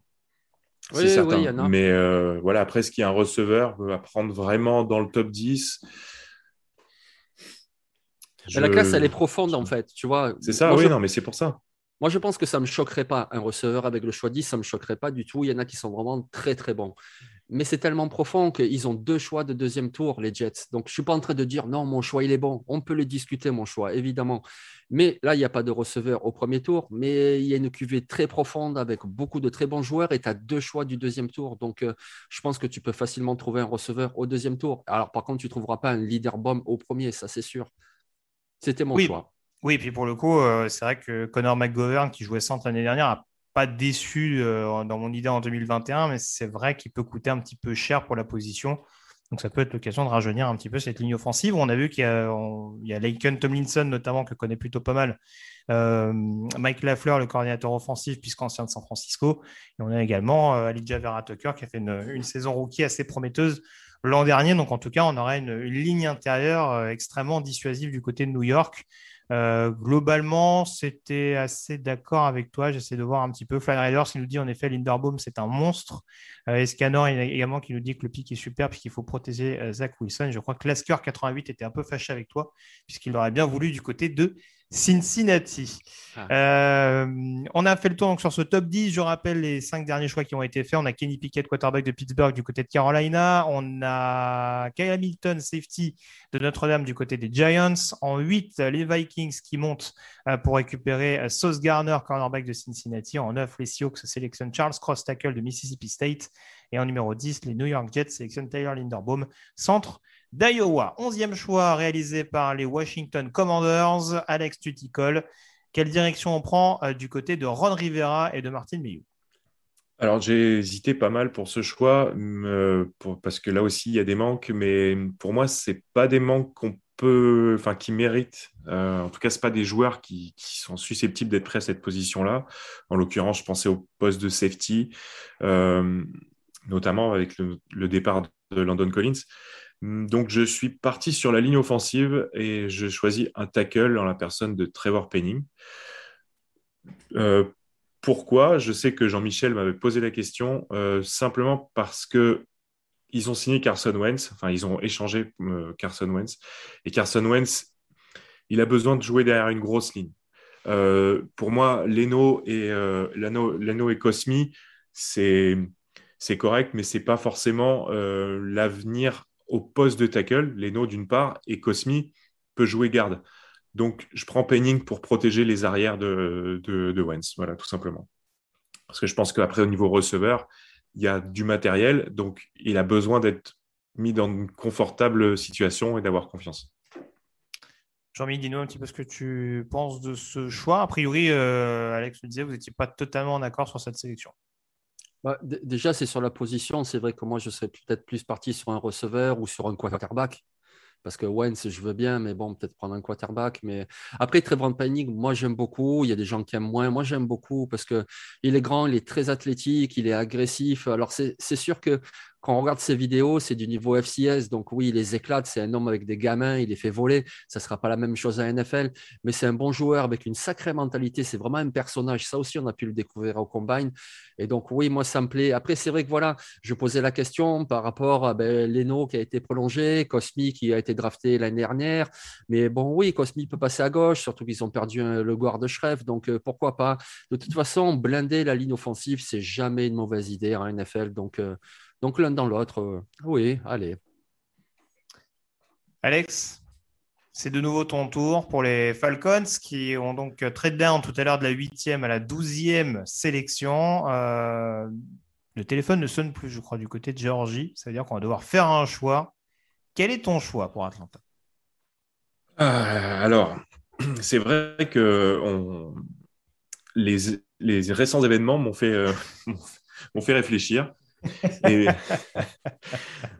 arrivé à cette arrivé à douzième position et sachant que l'élu Josh Rosen n'est pas revenu pour l'instant dans l'effectif d'Atlanta, je pense qu'il faut se tourner vers un quarterback pour succéder donc à Matt Ryan qui est parti et je vais vers Matt Corral, le quarterback de Ole Miss, voilà, qui pour moi est le meilleur quarterback de cette QV, je le dis haut et fort. Euh, même si tout le monde ne sera pas d'accord avec moi, euh, pour tout un tas de raisons, euh, pour ses capacités de leader déjà, par rapport à son bras, par rapport à sa mobilité. Donc, je pense que les Falcons, ont énormément de besoins. C'est pas toi qui me diras le contraire, Greg, mais bon, il faut commencer par le poste le plus important. Donc euh, voilà, Matt Corral qui descend, ça me paraît être une opportunité à saisir sans hésiter en 12e choix. Jean-Mi, et puis après je rebondirai euh, sur cette sélection. Ben, moi, c'est pas mon quarterback préféré. Après, on a vu des belles choses de lui à l'université. Hein. Et si je regarde les 64 quarterbacks à NFL, oui, c'est sûr, Matt Corral, il est meilleur que pas mal d'entre eux. Mais est-ce que vraiment c'est un super QB euh, Alors, euh, ça se trouve, je vais me tromper, évidemment. De toute façon, tous les spécialistes se trompent aussi. Donc, alors moi, vous imaginez bien. Mais là, pour l'instant, c'est vrai que Matt Corral, euh, moi déjà, même dans la QV, c'est au mieux mon troisième. Mais bon, pourquoi pas De toute façon, c'est vrai qu'il leur faut un quarterback. Moi, en comparaison, j'avais même un Marcus Mariota. Donc, c'est ironique qu'ils viennent de le signer. Alors, pourquoi pas Ça peut fonctionner, hein, du coup. Mais bon, ouais, allez, pourquoi pas. Mais on va t'écouter, Grégory. Bah, moi, je, parlais de Kenny Pickett, je rejoins Alex, euh, je préfère mettre Corral. Mais euh, après, euh, je trouve qu'il peut apporter un peu plus de, de maturité, d'explosivité. Je trouve, en tout cas, je trouve qu'il a un plafond plus intéressant que Pickett. Mais après, c'est que mon avis, on sait que sur les quarterbacks, je suis loin d'être infaillible. Donc, très clairement, voilà, ça vaut ce que ça vaut. Mais oui, je trouve que Matt Corral, pour le coup, c'est vrai que l'OSI avait une mobilité assez intéressante, mais voilà, on ne cesse de le répéter. On l'a vu avec le combine, malheureusement, euh, pour l'instant, ces petits soucis de blessure ne sont pas complètement euh, résolus à, 100%. Mais voilà, il y, a, un potentiel extrêmement intéressant et on, voit que la politique d'Atlanta, c'est clairement, avec en plus euh, quasiment 60 millions d'aide monnaie en, en 2022, on voit que l'objectif, c'est vraiment de tout miser sur la Free Agency 2023 et c'est pas un quarterback qu'ils ont cherché à la Free Agency 2023. Donc je pense que s'il y a une année, même si je sais que la draft prochaine, la draft 2023, laisse peut-être plus saliver d'un point de vue QB, je pense que c'est vraiment en 2022 qu'ils iront chercher un quarterback et qu'ils chercheront éventuellement à optimiser euh, son environnement, euh, son entourage la saison prochaine quand ils pourront, euh, quand ils pourront dépenser un peu plus de flou. Donc voilà, c'est pour ça que oui, Matt Corral, ça me paraît pas ça me paraît pas déconnant, loin de là. Je regarde rapidement les réactions. Flair Raiders qui nous dit Jermaine Johnson, Johnson chez les Falcons, c'est un no-brainer. Je l'ai toujours dit. Hein. Moi, Jermaine Johnson, j'adore. Si Atlanta l'avait pris euh, pré-trade de Matt j'aurais été ravi. Je commence à me demander s'il n'y a pas des priorités plus importantes à l'heure actuelle du, côté de l'Atlanta. Du côté d'Atlanta, pardon. Euh, qu'est-ce qu'il nous dit? Escanor Miller qui nous dit qu'Aura est le meilleur en prise de décision également, donc euh, pourquoi pas. Grosse marge de, marge de progression, je vais y arriver décidément, euh, de ce que nous dit également Tancre. Donc voilà, ça reste un quarterback relativement apprécié sur le chat de ce que j'en vois. On passe au 13e choix à présent. Les Houston Texans reviennent sur l'horloge après leur sélection d'Evan Neal, tackle d'Alabama, euh, en troisième position, eh ben, on va aller en défense du côté de Houston. Il ne faut pas oublier que, Lovie Smith est quand même un coach défensif pardon, de base. Et il y a une petite aubaine qui se présente pour Houston, puisque Devin Lloyd, linebacker de Utah, est euh, disponible. Alors, je sais qu'on a fait quelques investissements du côté de Houston au poste de linebacker pendant la agency, avec notamment le retour du très apprécié euh, Kamut Hill. Mais voilà, moi je me dis très clairement, euh, si on veut avoir un linebacker, vraiment un homme à tout faire, capable d'améliorer le run-stop qui a été un vrai désastre l'année dernière, euh, le pass rush qui en dehors peut-être de Jonathan Greenard n'a pas été euh, sensationnel en 2021. Je me dis que très clairement, il faut avoir un joueur qui sait faire énormément de choses. Je ne vais pas citer la couverture également, mais voilà. Devin Floyd, de toute façon, il sait faire énormément de choses blitzer, euh, poursuivre les, attaquants adverses, euh, couvrir. Donc euh, voilà, vraiment, c'est un, un, profil extrêmement intéressant pour Houston.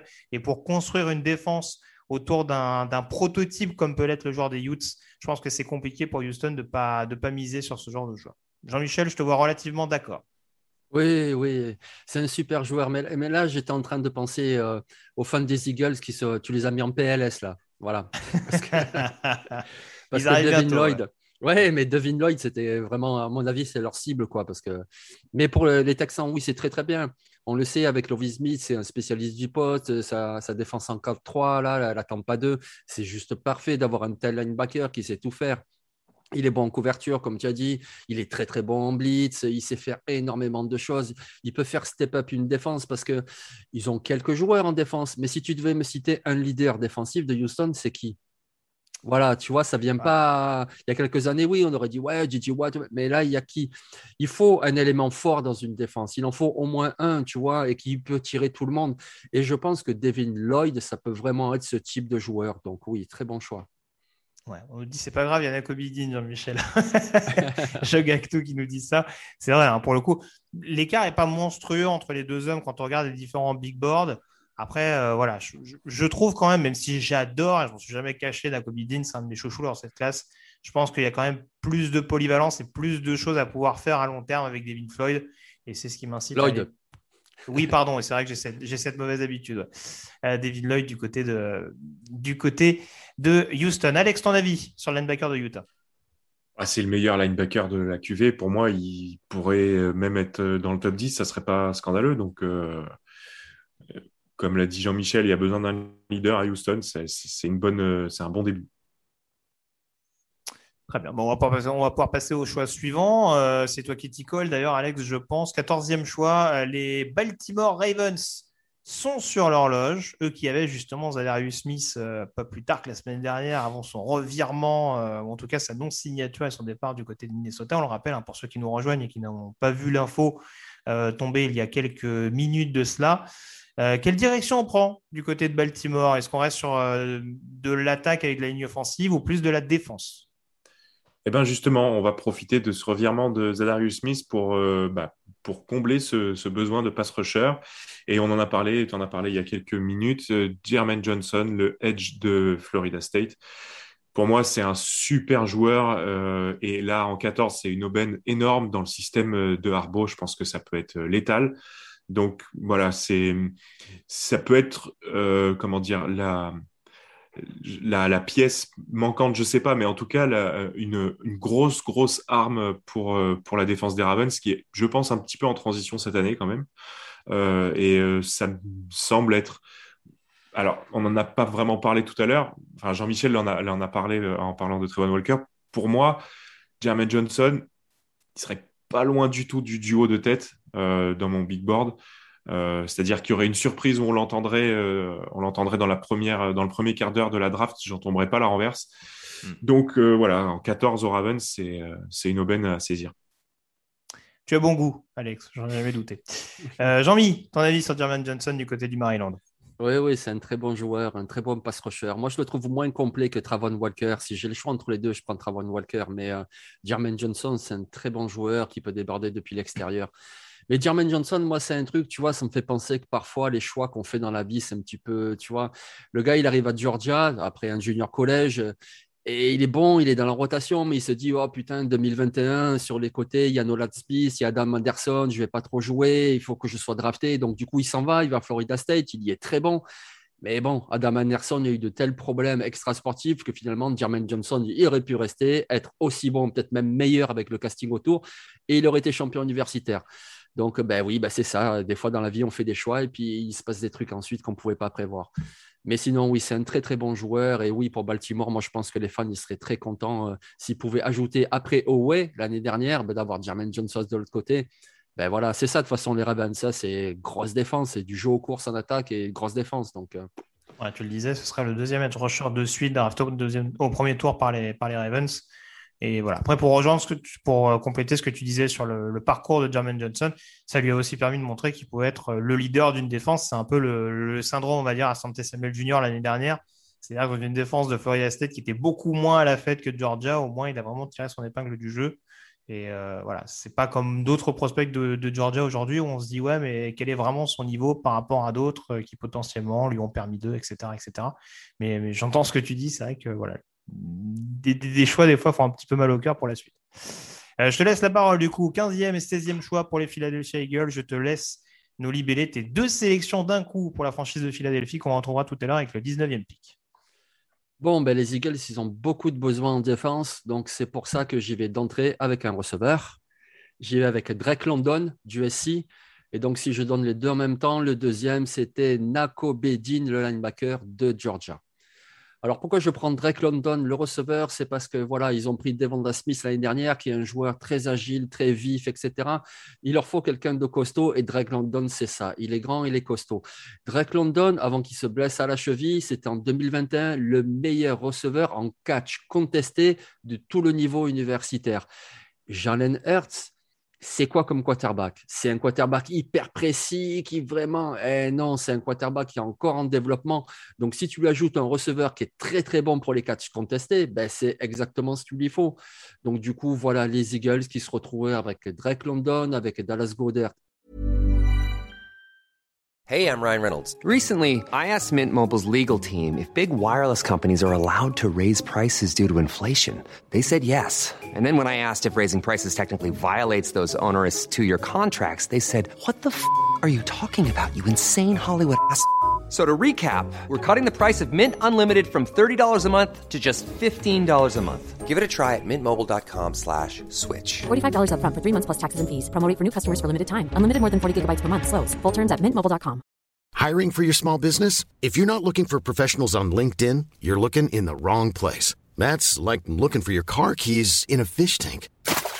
LinkedIn helps you hire professionals you can't find anywhere else, even those who aren't actively searching for a new job but might be open to the perfect role. In a given month, over 70% of LinkedIn users don't even visit other leading job sites. So start looking in the right place. With LinkedIn, you can hire professionals like a professional. Post your free job on linkedin.com slash people today.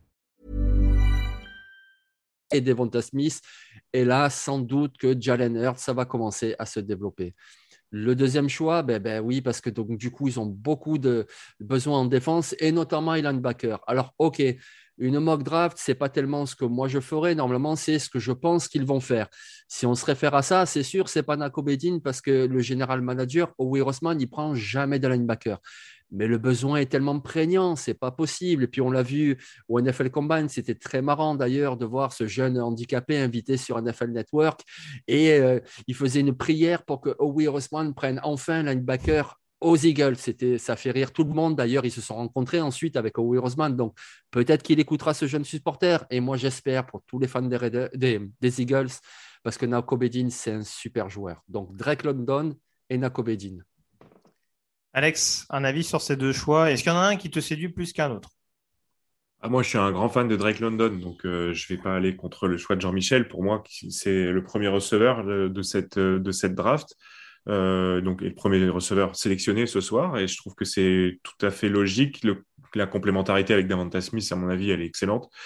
Quant à euh, Nakobidin, il y a débat sur, son, sur le fait que ça puisse être le meilleur linebacker du plateau avec Devin Lloyd. C'est un joueur hyper complet, euh, c'est un leader. effectivement, le second rideau des Eagles, c'est certainement leur, euh, leur faille principale dans cette défense. Donc, euh, deux choix logiques, deux très bons joueurs, je pense, à, qui, peuvent, enfin, qui contribueront tout de suite. très clairement. Je regarde la réaction rapidement. On a RC61 qui, nous, qui approuve le choix London. Euh, Kingsman, fan des Eagles, apparemment, qui lui est un peu moins dithyrambique, qui a préféré euh, Burks, Wilson ou Olave, qu'on va peut-être euh, retrouver très prochainement. Euh, Joe Gacto également qui vante la, détente de Drake London. Donc voilà, c'est un joueur qui ne laisse pas insensible en tout cas, mais qui, comme le disait Alex, va sûrement être sélectionné assez haut. Je rebondis rapidement sur une question qui a été posée tout à l'heure. je crois que c'est Punfay qui posait ça, qui, demandait s'il y a un joueur du niveau de Michael Parsons en défense dans cette draft.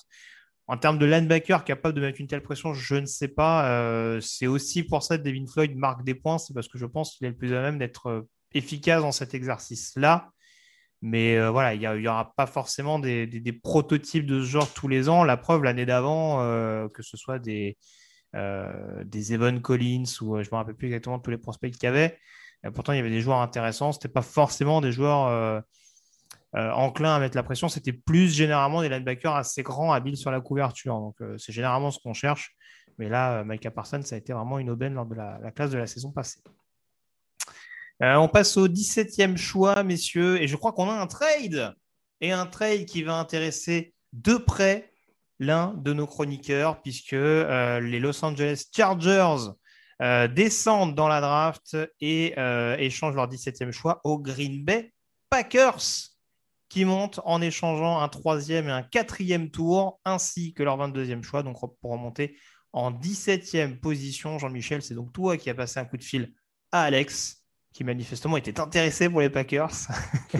donc le 17e choix des Packers, quelle direction on prend? Ah ben c'est qui le receveur euh, numéro un des Packers?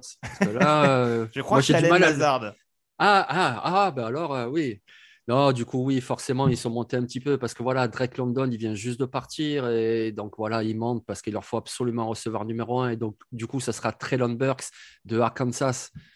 Traylon Burks, il est grand, il est costaud, il a une bonne vitesse en plus. Alors, c'est sûr, lui, c'est pas la vitesse euh, au niveau du combat. On l'a vu, son chrono était plutôt moyen, mais par contre, la vitesse en match, c'est-à-dire que par exemple, en vitesse originale, on va dire, il est plus burst que euh, speed, c'est-à-dire qu'il a plus d'accélération et de bons angles, d'attaque pour courir et aller au touchdown que de vitesse naturelle. Mais il manque pas du tout de vitesse. Il y a qu'à voir ses moyennes de yards par réception depuis trois saisons, c'est autour des 17 yards. Donc voilà, c'est un super joueur. Après, la seule limite peut-être que moi j'aurais, c'est que il a joué les deux tiers de ses snaps à Arkansas dans le slot. Mais bon, après, quand tu regardes quelqu'un comme Larry Fitzgerald, par exemple, qui avait à peu près le même type de gabarit, qui a fait toute sa carrière dans le slot à Arizona, si tu as un Trellon Burks, mais c'est juste extraordinaire. Donc, euh, ouais, les Packers montent un petit peu et s'assurent enfin que leur quarterback ait le sourire. Enfin, si tant qu'il puisse avoir le sourire, ce gars, eh bien voilà, on lui prend un bon receveur et c'est Trellon Burks. Alex, Trellon Burks, le mal nommé, c'est un joueur avec qui on peut se régaler. Alors, bah, écoute, face à l'immobilisme euh, du général manager des Packers, qui donc, après avoir laissé partir Davante Adams, estime qu'il n'est pas nécessaire de se renforcer avec euh, les joueurs qui étaient encore disponibles à ce moment-là, euh, je pense que c'est qu'il a une idée à la tête à la draft, et en l'occurrence, un receveur au premier tour. Du moins, j'ose espérer qu'on va pas attaquer la saison avec un quarterback à 50 millions pour lui mettre Allen Lazard et, et Amari Rogers comme, comme receveur parce que ça serait assez, assez ironique. Donc, Traylon Burks, moi, c'est un joueur que j'aime beaucoup, qui, qui joue dans le slot ou qui joue sur l'extérieur. Je pense qu'il sera euh, de toute façon la cible numéro un euh, des, euh, de Rodgers. C'est le receveur de possession qui est, enfin, alors je ne dis pas qu'il sera déventé Adam, je le souhaite, je lui souhaite, mais en perdant Adam, son père, ce receveur capable de faire bouger les chaînes. Et pour moi, Burks, c'est ça aussi. Donc, c'est un bon choix. Et compte tenu du capital pic euh, qui est désormais en la possession de Gunkunst et de sa capacité à paniquer sous la pression, euh, il suffit que le premier receveur parte, comme c'était le cas avec Drake London, pour qu'il bouge. Et euh, il n'aime pas du tout les quatrièmes tours, donc il lâchera un quatrième tour pour, pour monter. effectivement, troisième tour, c'est tout à fait possible, sachant qu'il y a deux deuxièmes tours derrière. Donc, il y a tout, toute logique dans ce, dans ce move de Jean-Michel, l'échange, la sélection de, du poste et le joueur. Ce serait le premier trade-up depuis Jordan Love. Par exemple. Je crois.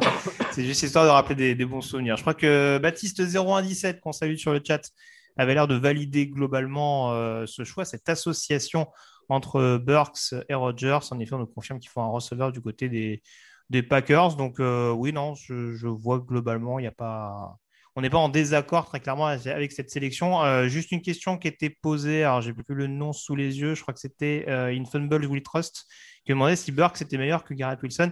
Alors c'est assez différent à, comparer. C'est vrai que Garrett Wilson est, assez explosif. Il y a déjà sa fiche d'ailleurs, j'en profite, euh, puisque je ne l'ai pas précisé en amont, mais il y a déjà les premières fiches draft que vous pouvez retrouver sur le site.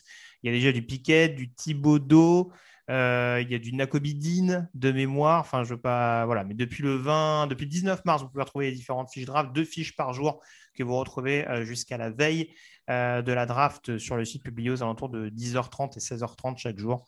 Donc voilà, n'hésitez pas à les, consulter. Mais c'est vrai que Garrett Wilson est plus dans de la vitesse pure et justement est beaucoup raillé ou critiqué, on va dire, pour, pour le défi physique, alors que Traylon Burks, lui, à l'inverse, c'est peut-être plus le côté vraiment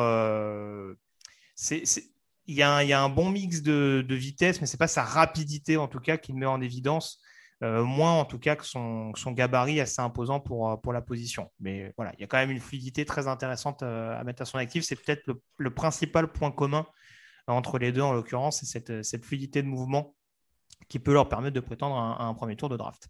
Mais c'est ça aussi, tu vois, juste en deux secondes. Vas-y, vas-y, vas-y notre ami supporter des Eagles qui voulait peut-être plus euh, Wilson que London. Je respecte ce choix, il n'y a pas de souci. Mais si j'ai pris London, moi j'aime beaucoup Garrett Wilson. Mais en fait, London, je trouve qu'il correspond, il fit mieux avec les Eagles, avec leurs besoins, c'est-à-dire un quarterback qui n'est pas toujours très précis. Et London, il est très très bon dans les catchs contestés. Donc c'est pour ça que je privilégie plutôt London que Garrett Wilson qui est sur un autre registre. Et pareil avec Burks. Euh, voilà, c'est pas les mêmes registres. Donc après, tu vois les fits avec les équipes. Très bien, tu vas bien de le préciser. 18e choix des New Orleans Saints. J'ai de la chance puisqu'au jeu des répartitions, j'ai récupéré les Panthers et les Saints. Spoiler alert, j'aurai également les Buccaneers. je me suis fait plaisir lors de cette mock au lendemain du départ de mon quarterback de cœur. Euh, j'en profite d'ailleurs pour saluer euh, Eloïs, hein, qui est sur le pardon, qui est sur le site. Euh, donc, ce 18e choix des, Saints qui était assez intéressant. Ça pourrait faire partie des équipes qui ont besoin d'un quarterback très clairement, les, les Saints, puisqu'a priori, James Winston n'apparaît pas comme une solution à, long terme. Euh, et j'ai beaucoup hésité entre quarterback et receveur. La free agency n'est pas terminée. Il y a peut-être des receveurs numéro 2 qui peuvent être signés euh, derrière, euh, derrière Michael Thomas en vue de l'année prochaine, hein, parce que je n'ai pas dans l'idée que Marcus Callaway soit peut-être cette solution à long terme. J'ai quand même privilégié la solution du receveur, parce que sur la même logique que Minnesota, on a beau critiquer James Winston, je pense que les Saints restent globalement complets euh, et auront peut-être la volonté d'apporter un receveur vraiment d'impact dès le premier tour. C'est pour ça que j'ai choisi Chris Olave, receveur euh, d'Ohio State, euh, dont on a vu qu'il était extrêmement complet, très bon receveur de possession, peut-être un peu plus rapide encore de ce qu'il a montré que, Michael Thomas. Donc, il peut être peut-être encore plus dangereux sur, le, sur du jeu un peu vertical, peut-être pour remplacer Trequan Smith avec un, un côté vraiment plus performant, encore une fois, dans, le jeu de possession et dans la capacité à faire bouger les chaînes. Donc, ça me paraît un duo euh, assez complémentaire avec Michael Thomas. Et encore une fois, euh, voilà, ça permettra de diversifier un petit peu les, différences, les différentes menaces offensives du côté des Saints. Euh, je ne l'ai pas cité au niveau des besoins, mais c'est vrai que la situation en poste de tackle, vu que Teron Armstead est, paraît plus proche de la sortie que d'un retour, ça peut être à considérer. Mais là, très clairement, avec le 18e choix, je vois pas vraiment de solution euh, sur cette position. Donc voilà. Partons sur de jeux spectaculaires du côté de la Nouvelle-Orléans pour nous rappeler des plus belles heures de Drew Brees et euh, Chris Olave du côté euh, des Saints. Jean-Michel, ton avis là-dessus? Très très bon choix, très très bon choix. Parce que Chris Olave, tout le monde sait que c'est un super coureur de tracé, il est très précis. Euh, c'est ce qu'il a montré au plus haut niveau en conférence Big Ten. Vraiment, c'est un super joueur. Et le truc, c'est que eh ben, Elio, tu vois, le supporter des Saints le sait très bien, c'est que Chris Olave, on en parle beaucoup comme un super coureur de tracé et on a tendance à oublier qu'il est très rapide. Hmm. Alors oui, il a fait un chrono de 4,26 lors du combine, mais c'est du combine, je veux bien. Sauf que on l'a vu en match, Elio s'en souviendra très bien de ce match des playoffs d'Ohio State contre Clemson, où il déborde toute la défense de Clemson euh, dans la profondeur pour inscrire un touchdown. C'est quelqu'un, voilà, il est précis dans les tracés, il est hyper rapide. C'est vraiment un super joueur. Moi, moi c'était vraiment une de mes cibles pour les Raiders avant qu'il y ait cet échange, etc. C'est vraiment un, receveur excellent que j'aime beaucoup, rapide, précis. Il a tout ce qu'il faut. C'est pas un grand gabarit, c'est pas Burks ou London, mais il a vraiment tout ce qu'il faut euh, à la Keenan Allen, à la Stephon Diggs, à la qui vous voulez, mais c'est ce type-là de niveau de joueur, quoi clairement, tu l'as dit. Euh, il y a Fort Camarawan également qui, euh, alors qui dit merci Greg. J'imagine qu'il est d'accord avec cette logique. Je crois que France LSU aussi était d'accord là-dessus. Euh, Lala Packers qui nous dit qui sonne. En effet, on a attendu un, téléphone qui vibrait. Euh, alors je précise, hein, c'est pas pour autant qu'il y a un trade avec le 19e choix. Hein. C'était pas en lien avec la War Room des Eagles dont on va parler dans quelques secondes. Alex, ton avis sur cette sélection de Chris Olave à New Orleans? Euh, James Winston a été signé hier pour deux ans, donc euh, je pense que c'est assez clair sur la situation de quarterback. Euh, à partir de là, Michael Thomas, ça reste un point d'interrogation par rapport à son, comment dire, son état physique depuis deux ans. Donc, Chris Olave, c'est le meilleur receveur qui reste sur le board en, en ce qui me concerne. Donc oui, c'est tout à fait logique et c'est plus enfin, j'aurais hâte de voir ce que ça peut donner avec James Winston et son, bras fantasque, on va dire. Ah belle image, très bien l'expression pour résumer un petit peu euh, la personnalité et le jeu de James Winston. 19e euh, choix, Jean-Michel, tu reprends la main pour les Philadelphia Eagles qui ont sélectionné donc précédemment Drake London, receveur de USC, et Nakobe Dean, linebacker de Georgia. Quel est le troisième choix de Philly dans ce premier tour de draft? Ben, la draft, c'est pas forcément adresser des besoins. Hein. Je veux dire, on parle toujours des besoins. Mais bon, du coup, j'y vais quand même sur les besoins, essayer de faire correspondre à peu près le meilleur joueur disponible et les besoins. Ils ont un gros besoin, un poste de cornerback. Et donc, j'y vais avec Derek Stingley de LSU. Derek Stingley, tout le monde le sait, il a fait des saisons fraîchement fantastiques. Tout le monde a dit, ben, le voilà, lui, dans deux ans, il est top 5 de la draft Le souci, c'est qu'il n'a pas vraiment confirmé. En plus de ça, il a eu des blessures. C'est aussi pour ça qu'il n'a pas confirmé. Mais il a vraiment tout. Il a la taille, il a l'explosivité, il a les instincts, il a le package complet. Après, c'est sûr qu'il n'a pas eu forcément le temps de le démontrer. Mais bon, on est au numéro 20 de la draft. Ils ont trois premiers tours. Ils ont besoin d'un corner. Moi, je pense que si tout clique bien comme il faut, tu peux avoir un Jalen Ramsey avec le choix numéro 19 et c'est incroyable. Et si ça clique pas exactement comme ça, tu peux avoir un super cornerback numéro 2 et un cornerback numéro 2, c'est très important. C'est qui aux Eagles là? Il y avait Steven Nelson, il n'est pas encore signé, il n'y a personne derrière. Il leur faut de toute façon un corner. Donc je pense que le pari, il se tente. Derek Stingley de LSU avec le choix 19. Moi, ça me paraît pas mal. Je voyais France LSU qui, je crois, suit euh, de manière assez assidue les Commanders aussi, qui nous disaient oui. Derek Stingley à Philadelphie, il n'était pas forcément pour. Ah, eh oui. euh, Alex, ton avis sur cette sélection de Derek Stingley du côté de Philadelphie? On nous parle de style euh, du côté du chat. On parle aussi d'un joueur assez fragile. Quelle est ta position vis-à-vis du corner de, de Louisiana State? Alors, c'est clairement un joueur qui manque pas du tout de talent. Peut-être même qu'en valeur intrinsèque, c'est peut-être le plus talentueux, mais il y a cette grosse problématique de sa fragilité physique et on ne peut pas dire que Philadelphie euh, ait toujours été verni par rapport aux, blessures. C'est pour ça que je ne l'avais pas pris dans la dernière mock et euh, c'est pour ça que je lui aurais peut-être préféré un, des autres corners disponibles. Par contre, si ces pépins sont derrière lui, ah oui, c'est sûr que ça peut être, euh, ça peut être une sorte de, de Jalen Ramsey et le duo avec Slave serait assez redoutable. Donc, ce n'est pas une question de talent. Moi, ce qui m'effraie, c'est vraiment une question d'historique d'infirmerie. Très bien. Bon, en tout cas, troisième choix pour les Eagles et deuxième défenseur donc sélectionné dans ce premier tour. Après Nako Bidi, nous avons un échange, messieurs, euh, une équipe donc qui trade avec les Pittsburgh Steelers. Alors j'ai vu tout à l'heure apparaître hein, sur, le, sur le chat quelqu'un. Malheureusement, j'ai plus le pseudo parce que ça, ça, ça a défilé pardon de manière un peu rapide. On nous dit qu'on est un peu radin sur les compensations. Je précise qu'on s'appuie notamment sur le, sur la, sur le tableau des, des, des, trade charts qu'on peut retrouver sur, sur Internet. Alors, c'est plus forcément au goût du jour, mais en tout cas, ça nous permet aussi d'avoir une idée un peu réaliste euh, des choix qui peuvent être mis, qui peuvent être mis en place. L'idée, c'est pas de flamber euh, pour, euh, pour dire qu'une équipe va mettre quatre premiers tours de draft, même si apparemment c'est la tendance de ces derniers jours. Donc voilà, ça, ça peut expliquer le côté peut-être un peu un peu euh, rabat-joie euh, des compensations, mais en tout cas, c'est fait en, ce sens. Donc, les Steelers descendent dans la draft et ils échangent leur 20e choix aux Dallas Cowboys, une équipe d'NFCS donc qui monte en, 20e choix. Alors, j'ai plus la compensation exacte, je crois que c'est un troisième tour de mémoire. J'ai essayé de retrouver ça tout de suite.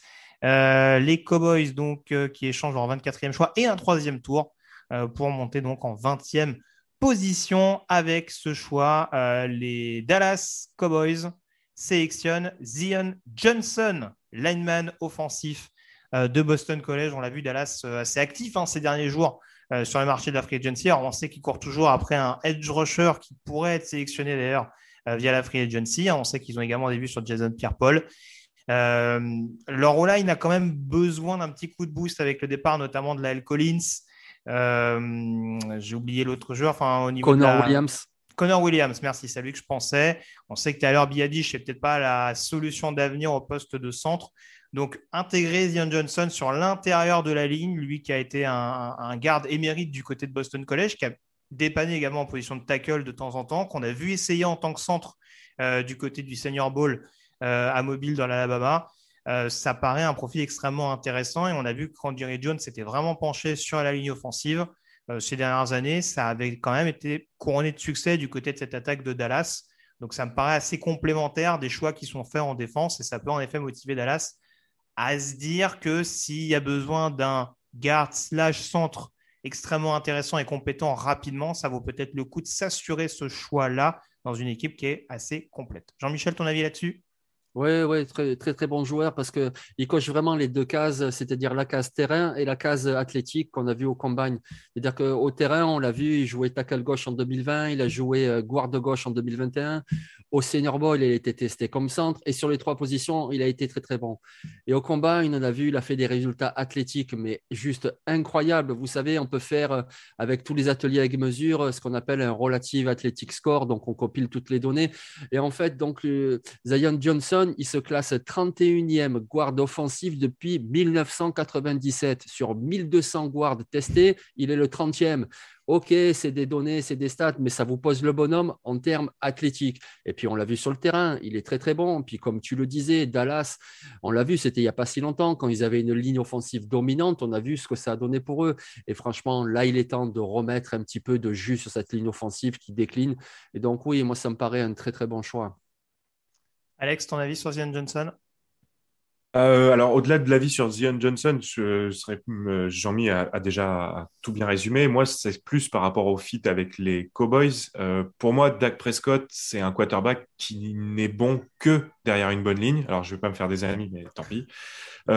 Et Zach Elliott, c'est un running back qui n'est bon que derrière une bonne ligne. Donc, partant de ce principe-là, sachant qu'effectivement, comme tu l'as dit, il y a Connor Williams qui est parti et Lyle Collins qui a été coupé cette semaine, il se retrouve quand même légèrement dépeuplé. Donc, c'est vraiment le besoin numéro un, au-delà même de pass rusher, parce que tu as quand même des Marcus Lawrence et Micah Person, mine de rien. Et Dante Fowler et Dante ah, Fowler. Non, c'était la blague pour. il connaît bien Dan Quinn, hein. ça oui, jamais. Oui, Atlanta, c'était extrêmement productif. donc, partant de ce principe-là, avec ces joueurs-là, je pense que tu n'as pas besoin euh, sur le second rideau non plus. Enfin, voilà. Donc, ça, ça, semble évident. Alors, il pourrait y avoir euh, la... éventuellement encore un receveur parce que parce que parce qu'ils aiment bien ça et que pareil, Prescott. Euh, a besoin de, a besoin de cible, mais, mais je pense qu'il a surtout besoin d'une ligne. Donc, c'est vraiment c'est le choix nécessaire. Fly Raiders qui a l'air assez d'accord avec ça, qui nous dit euh, Johnson tellement sous-côté. Euh, Sarah Baer également qui nous dit Johnson c'est pas mal. Donc euh, voilà, Fly Raiders qui nous dit aussi que Johnson aurait fait sens du côté de Pittsburgh. Il y a eu un peu plus de mouvement sur les lignes, en tout cas du côté de Pittsburgh que du côté de Dallas. Et on sait qu'a priori, Kendrick Green, notamment sur, le poste de centre, n'a pas, a pas forcément déçu en 2021. Un petit point très rapidement sur les, sur les pics 11 à 20 avec Trevor Penning, tackle de Northern Iowa chez les Commanders, Matt Corral, quarterback d'Olmy chez les Falcons, Devin Lloyd, linebacker de Utah du côté des Texans. On a Jermaine Johnson, edge rusher de Florida State à, Baltimore, Drake London, receveur de USC et Nakobe Dean, linebacker de Georgia chez les Eagles. On a Traylon Burks, receveur de, euh, Arkansas, pardon, euh, drafté euh, par les Packers qui sont montés en 17e choix. Chris Olave, receveur d'Ohio State chez les Saints. Derek Stingley, tackle d'LSU chez les Eagles. Et Zion Johnson, lineman offensif de Boston College chez les Cowboys, qui sont donc montés en 20e position. Dernière ligne droite de cette mock live. Et messieurs, nous avons un trade de nouveau pour ce 21e choix. Je vais me faire beaucoup d'amis chez les fans des Patriots. Quoique, hein, on sait que c'est un, peu, un peu une habitude de la part de Bill Belichick de pas forcément euh, être un, énorme courtisan des, premiers tours de draft. Euh, les Pats qui descendent et qui ne descendent pas qu'un peu, puisque du coup, ce sont les Chicago Bears qui montent en 21e choix, deuxième année de suite que, les Bears se montrent extrêmement agressifs euh, pour réaliser un trade-up. Les Bears qui sont gérés par Jean-Michel.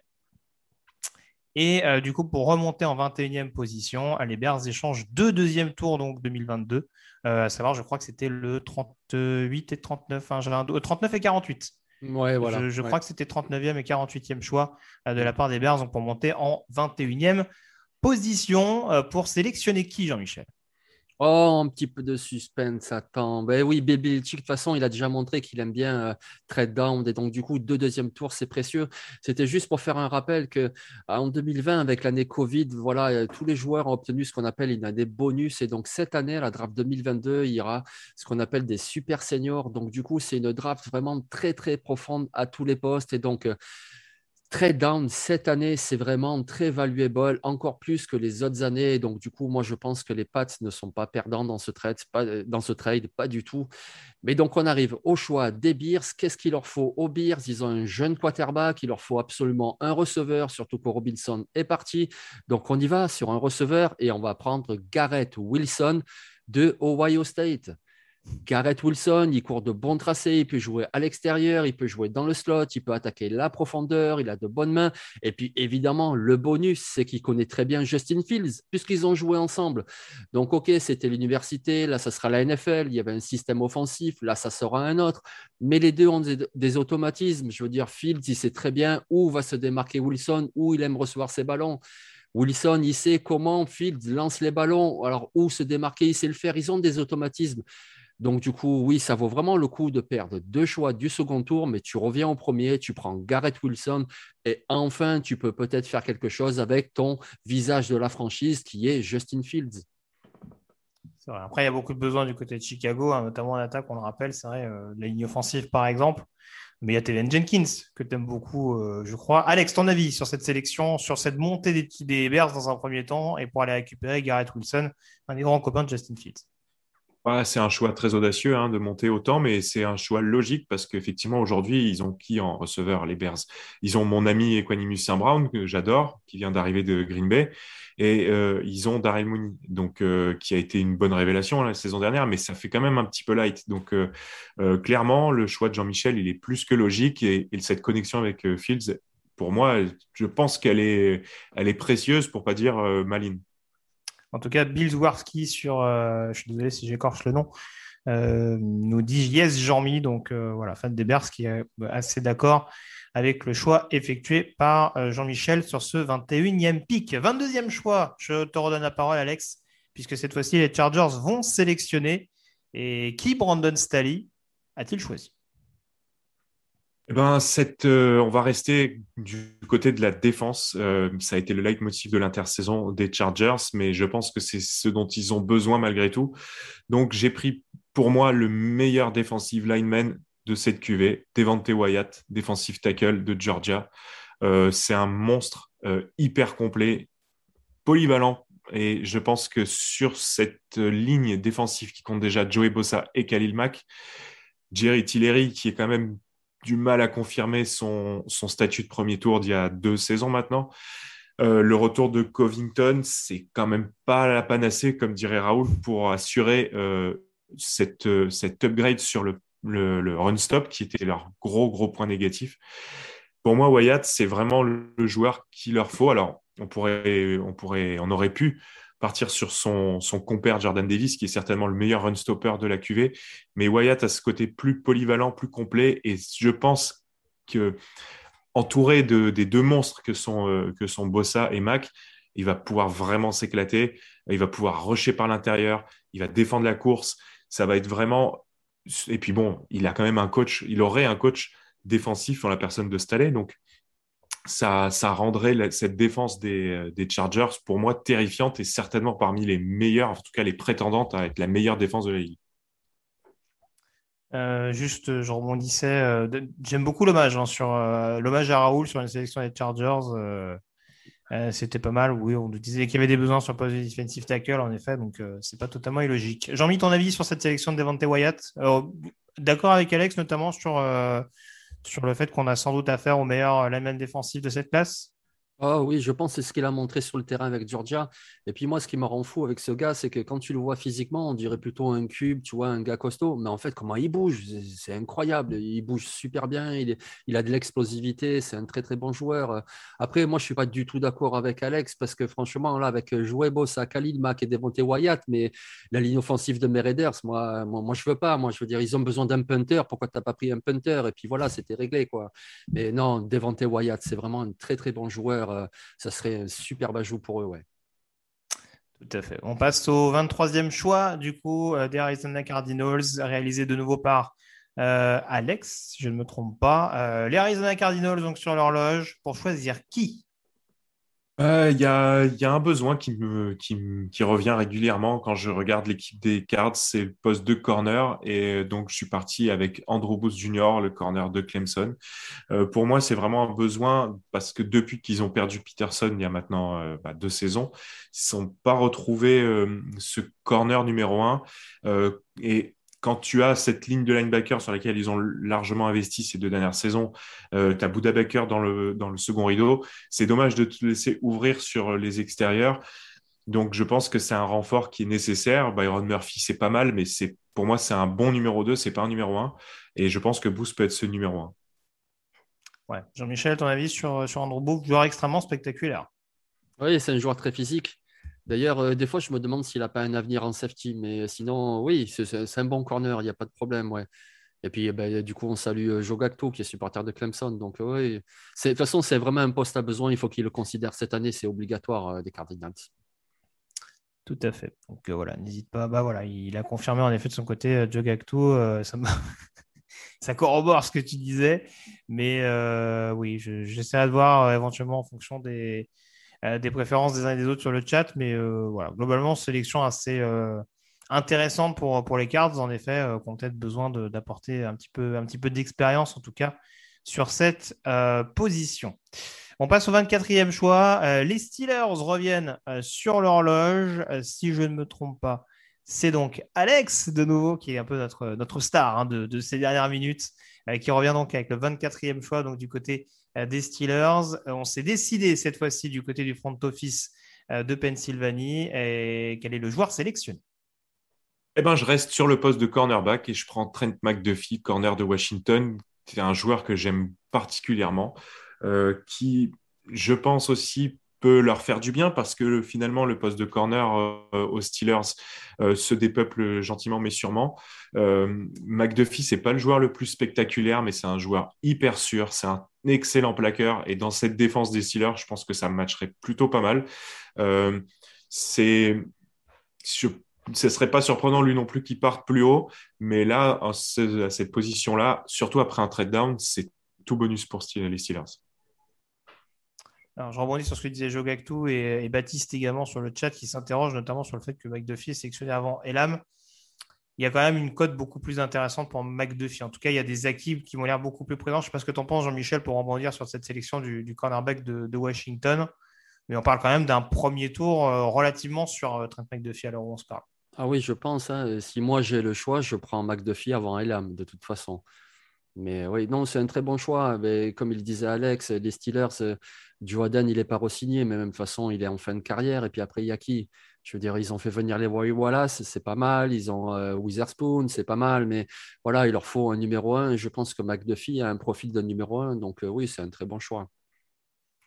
Très clairement. On passe à présent au 25e choix. Jean-Michel, je te redonne la main pour parler des Buffalo Bills qui sélectionne du coup euh, quel joueur?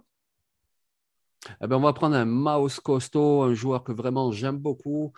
Et, euh, il s'appelle Kenyon Green, c'est un guard offensif. Parce que là, du coup, tu vas voir une offensive line, mais de malade à Buffalo. À l'intérieur, ils viennent de signer Roger Saffold en guard. En garde droit, tu mets Kenyon Green. Allez, vas-y, c'est bon. Euh, Josh Allen, il est dans un fauteuil. Quand Josh Allen, il veut courir, eh ben, c'est simple. Il y a une autoroute à gauche, une autoroute à droite. Et donc, du coup, voilà, moi, j'y vais sur Kenyon Green. C'est un joueur que j'aime beaucoup, qui en plus, tu peux le bouger. Il peut jouer garde gauche, il peut jouer garde droit. Il a même joué tackle à l'université. Donc, si tu as des blessures, il pourra aussi dépanner. C'est un joueur fabuleux. Franchement, quand tu as fait un trade et que tu as choisi pour Dallas, je pensais que tu allais le prendre. Zion Johnson, c'est un très bon joueur, mais moi j'aime beaucoup euh, Kenyon Green. C'est un autre profil. Il est peut-être un petit peu moins vif, mais tellement plus imposant. C'était une recrue 5 étoiles. Il a confirmé à l'université. Voilà, c'est un no-brainer. Kenyon Green aux Bills. Alex? Bah, Pour moi, le poste de garde, c'est certainement le dernier point faible qui reste euh, aux Bills. Euh, pour aider le jeu de course. On a vu Singletary en meilleure, en meilleure forme en fin de saison. Et je pense qu'il a besoin de, il a besoin d'aide et Green, ça peut carrément l'aider. Euh, c'est surtout à cet endroit-là de la ligne qu'ils ont, qu'ils ont des, soucis parce que sur les extérieurs, ils concèdent très, enfin, pas énormément de sacs. Donc, euh, je pense que c'est certainement le. Moi, j'aimais bien des corners aussi pour, euh, pour Buffalo, mais l'intérieur de la ligne, c'est aujourd'hui certainement ce qui leur manque pour peut-être aller au bout. Oui, je pense aussi. Ouais. Je ne vais, pas, je pas répéter ce que vous avez dit. C'est, euh, je suis globalement d'accord là-dessus. Mais c'est vrai que Buffalo, en tout cas, euh, peut-être des besoins sur le poste de receveur, mais on voit qu'ils ont ajouté quelques pièces. Je crois que Jamison Crowder euh, a été signé pour apporter un peu de profondeur sur la position. Donc voilà. Et puis le Gabriel Davis a montré qu'il oui, oui, il peut être, était capable d'être un bon numéro 2. On est d'accord. Donc voilà, on va avancer. 26e choix, les Tennessee Titans. Alex, c'est toi qui t'y colle. Il y a eu pas mal de mouvements, mine de rien, du côté de Tennessee, notamment en attaque. Est-ce que c'est dans le secteur offensif qu'on fait une sélection du côté des Titans? Et oui, et c'est euh, peut-être euh, une petite surprise pour certains, mais je Ah, tu vas nous en choquer sur le chat, là. Je, je vois des, Ah, des Jamison par-ci, des Jamison par-là.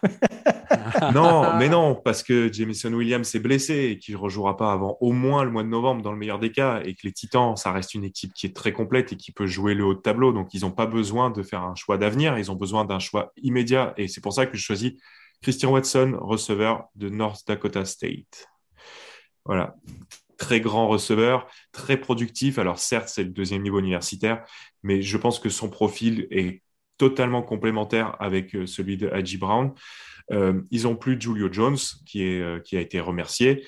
Donc aujourd'hui, ils ont besoin d'une deuxième cible. Ils n'ont pas non plus de tight pour avoir une grande cible comme ça. Et Watson, il a aussi ce profil-là par sa taille. Donc je pense que c'est un choix osé mais cohérent par rapport aux besoins des Titans. Ah, moi, je vais laisser Jean-Michel en parler, mais moi, j'adore ce joueur. Jean-Michel, qu'est-ce que tu en penses de Christian Watson à Tennessee? Je suis un grand, grand, grand, grand fan de Christian Watson. Moi, j'aime beaucoup. Il a tout. Je veux dire, je sais pas ce qu'ils veulent les gens. Je veux euh, Et puis en plus à Tennessee, alors encore mieux. Parce que je vais résumer. Christian Watson, il est grand. Il est très rapide. Il est costaud. Il a montré avec une université qui court beaucoup qu'en plus, il est bon dans le jeu de bloc. Donc, grand, costaud, rapide, il s'est bloqué. Ça me fait penser à qui? Ben, Ils viennent de perdre Julio Jones. Alors, OK, OK, Christian Watson, Julio Jones. Mais c'est peut-être le Julio Jones du niveau FCS. Vraiment, il a tout ce qu'il faut, ce joueur. Donc, moi, déjà, j'aime beaucoup. Dans n'importe quelle équipe, à partir du choix 20-22 jusqu'à la fin du premier tour, et encore plus avec les Titans. Donc, du coup, moi, vraiment, c'est un choix que je trouve superbe. Ouais, clairement, tu as tout dit. Franchement, on, parlait de Traylon Burke tout à l'heure. C'est des qualités qui sont assez similaires, sauf que je trouve que Christian Watson il est encore plus explosif. Et c'est pour ça, je me dis, bien sûr que Jamison Williams a un profil vraiment de, de speedster, mais comme le disait tout à l'heure euh, Alex, malheureusement, il y a aussi des impondérables à prendre en compte. Et sur une classe de receveurs qui reste malgré tout extrêmement disputée, euh, après, c'est vraiment les goûts et les couleurs, mais quand on voit le système offensif de Tennessee ces dernières années, avoir les deux grandes tiges sur les extérieurs capables de faire des différences euh, plutôt physiquement de la part de Jay Brown et plutôt de manière supersonique pour Christian Watson, ça peut être quelque chose d'assez délirant. Donc, donc je rejoins, moi qui militais notamment pour avoir un, un- joueur peut-être un peu plus explosif sur, le, sur les squads de receveurs du côté Tennessee, là il irait au change en gardant ce- cette dimension physique, mais en ayant également un, euh, un joueur un peu plus, un détonnant, on dira, euh, que ce que pouvait l'être euh, Julio Jones, qui on le sait, voilà, a accumulé pas mal de blessures et, était plus sur la fin que sur le début. Euh, 27e choix, et nous avons un trade, messieurs, au moment où les Buccaneers allaient faire un choix. Les Detroit Lions viennent de passer un coup de fil au Tampa Bay Buccaneers. Je vais donc rendre la main à euh, Alex. Euh, J'ai juste retrouvé très rapidement euh, les compensations, puisque les Lions échangent donc leur 32e choix, venu initialement des Rams, et envoie également un troisième tour du côté de Tampa Bay, donc pour passer en 27e position. Alex, ça sent le quarterback du côté du Michigan.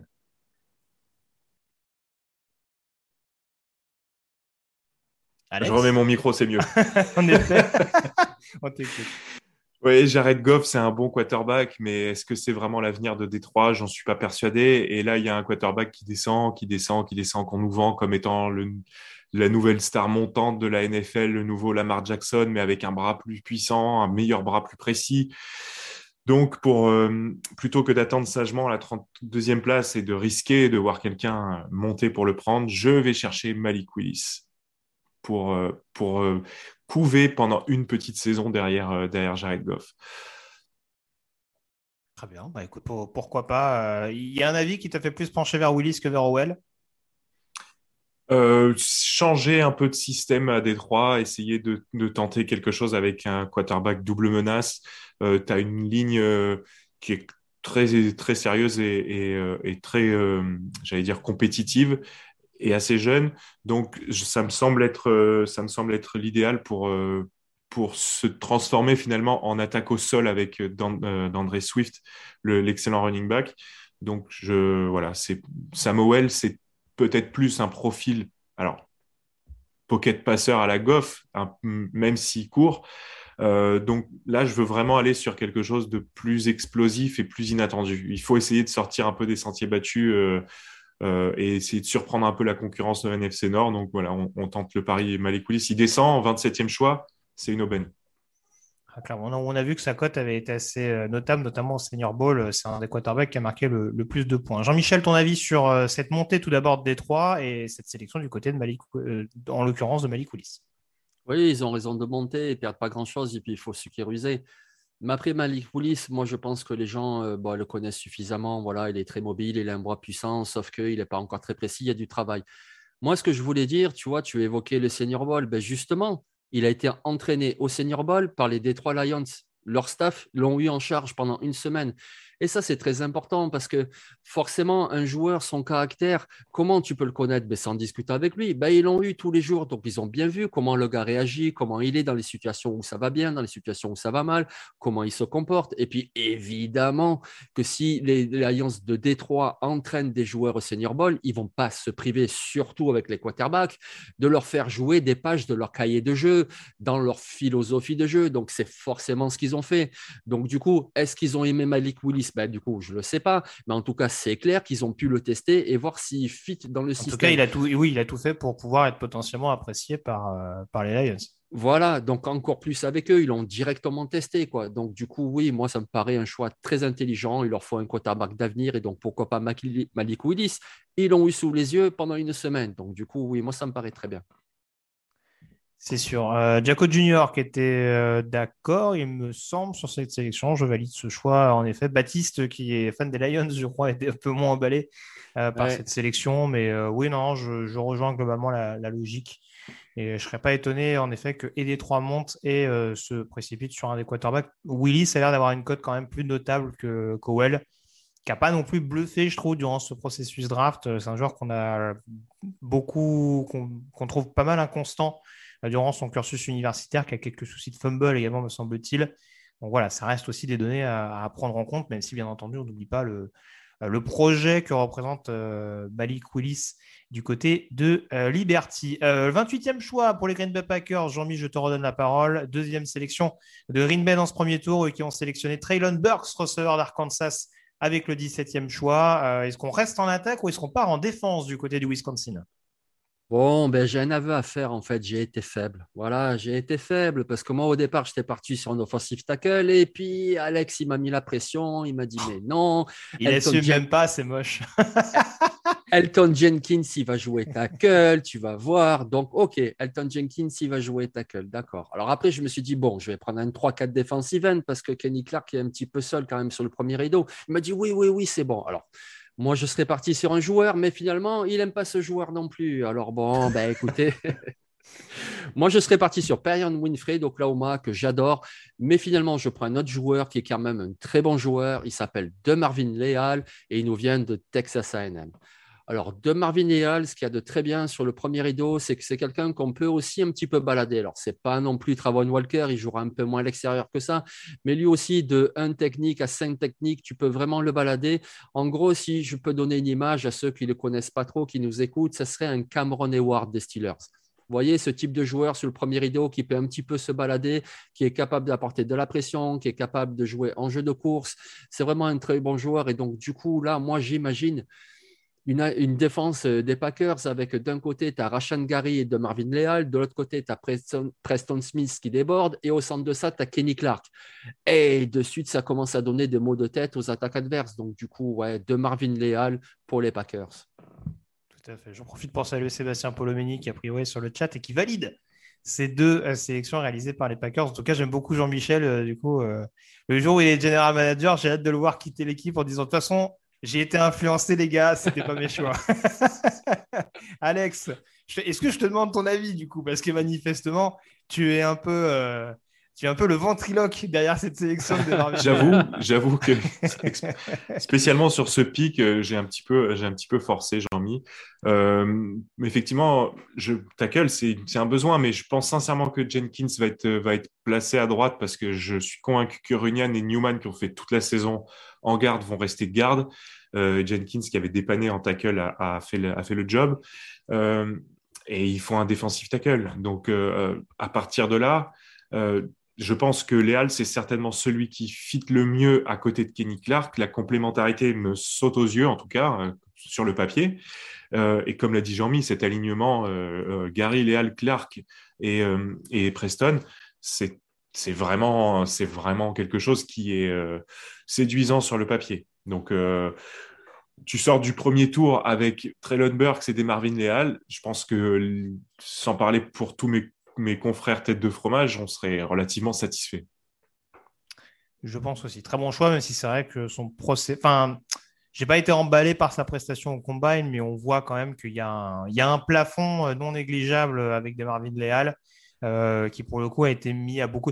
Il y a un peu, il y a un peu un syndrome Kevin Thibodeau, c'est-à-dire qu'on lui a fait faire beaucoup de choses du côté de Texas A&M, peut-être que dans une position vraiment préférentielle du côté de Green Bay, euh, qui peut être une position de defensive end 34, il peut vraiment donner son plein potentiel, donc ça peut être intéressant en ce sens. Messieurs, je vais bientôt avoir une cible dans le dos euh, parce que j'ai vu Segreyo qui attend le choix des Dolphins. Je suis désolé, Segreyo, le téléphone sonne. J'adore les mecs qui attendent la fin de la moque pour se rendre compte qu'on a trouvé le choix de leur équipe. J'en suis le premier, désolé, sachez-le, puisqu'on a les Houston Texans qui remontent au premier tour pour euh, sélectionner avec le 29e choix et qui échangent au passage un de leur deuxième et un de leur troisième tour euh, pour récupérer donc ce 29e choix. Et du côté de Houston, on a sélectionné Devin Lloyd tout à l'heure parce qu'il y avait une petite aubaine en défense. Il y a une deuxième aubaine qui peut se présenter pour Houston. Je parlais du besoin de renforcer les tranchées. George Karlaftis est toujours disponible, notre ami grec euh, defensive end de Purdue. Et euh, Houston donc met la main dessus avec le 29e choix. Je parlais du besoin éventuellement de mettre un defensive end euh, un peu plus incisif, notamment aux côtés de, Jonathan Greenard, qui a montré de bonnes choses euh, sur le pass rush. De l'autre côté, on a un Jordan Jenkins qui, est plus polyvalent que vraiment performant euh, pour mettre la pression et pour être assez polyvalent, parce qu'une des forces de Karl Aftis, notamment, c'est aussi le run-stop. Et ça peut, être vraiment, ça peut être vraiment intéressant à ce niveau-là d'avoir un defensive end qui apporte dès sa saison rookie sur le pass rush, mais euh, en contribuant là aussi sur la même logique que Devin Lloyd, euh, en apportant euh, sur, les, sur les deux aspects défensifs du jeu. Donc voilà, George Karlatis, une aubaine, et du côté de Houston, on se précipite. Pour Miami, la logique, c'est aussi de se dire que il y a, je ne vois pas de tackle vraiment intéressant en 29e choix, en tout cas des joueurs qu'on peut récupérer au deuxième tour. Et des receveurs, je pense qu'il y a encore possibilité d'en récupérer un petit peu plus tard. C'était aussi la logique derrière le trade-up de Houston d'un côté, derrière le trade-down de Miami de l'autre. Alex, ton avis sur cette sélection de Houston? Ah, ton micro peut-être. Alors, je suis désolé, mais c'est ma fille à côté qui fait un peu de bruit. C'est pas grave, t'inquiète pas, on t'en tient par égard. Non, car Laftis, euh, à cette position-là, c'est une aubaine. Donc, euh, je comprends tout à fait la logique d'aller le chercher. Euh, on le voit qui descend. C'est un besoin pour Houston. Donc, pour moi, c'est un choix tout à fait logique. Et pareil, le trade down de Miami me semble pas non plus complètement déconnant. Donc, tout, est, tout est en ordre. Jean-Mi? C'est surtout un choix malin aussi, parce que qui est-ce qui draft juste après? Ce sont les Chiefs 130, et les Chiefs, ils ont besoin de quoi? D'un defensive end.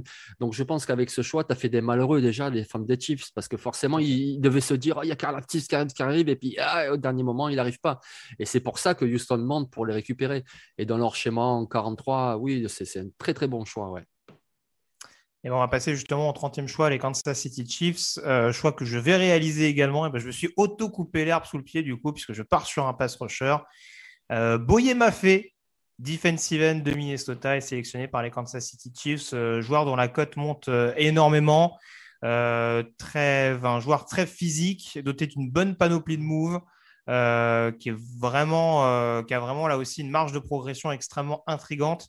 Et je pense que du côté de Kansas City, quand on voit comment on, garde Frank Clark, euh, j'allais dire à contre-coeur, il faut peut-être pas exagérer, mais en tout cas, euh, en faisant quand même comprendre qu'il ne sera peut-être pas là sur du très très long terme. Euh, voilà, la défense, ça a longtemps été un problème la saison dernière. J'apprends rien à personne, notamment contre la passe. Donc voilà, du côté de Kansas City, je pense qu'il est temps de, recharger un petit peu au niveau du pass rush.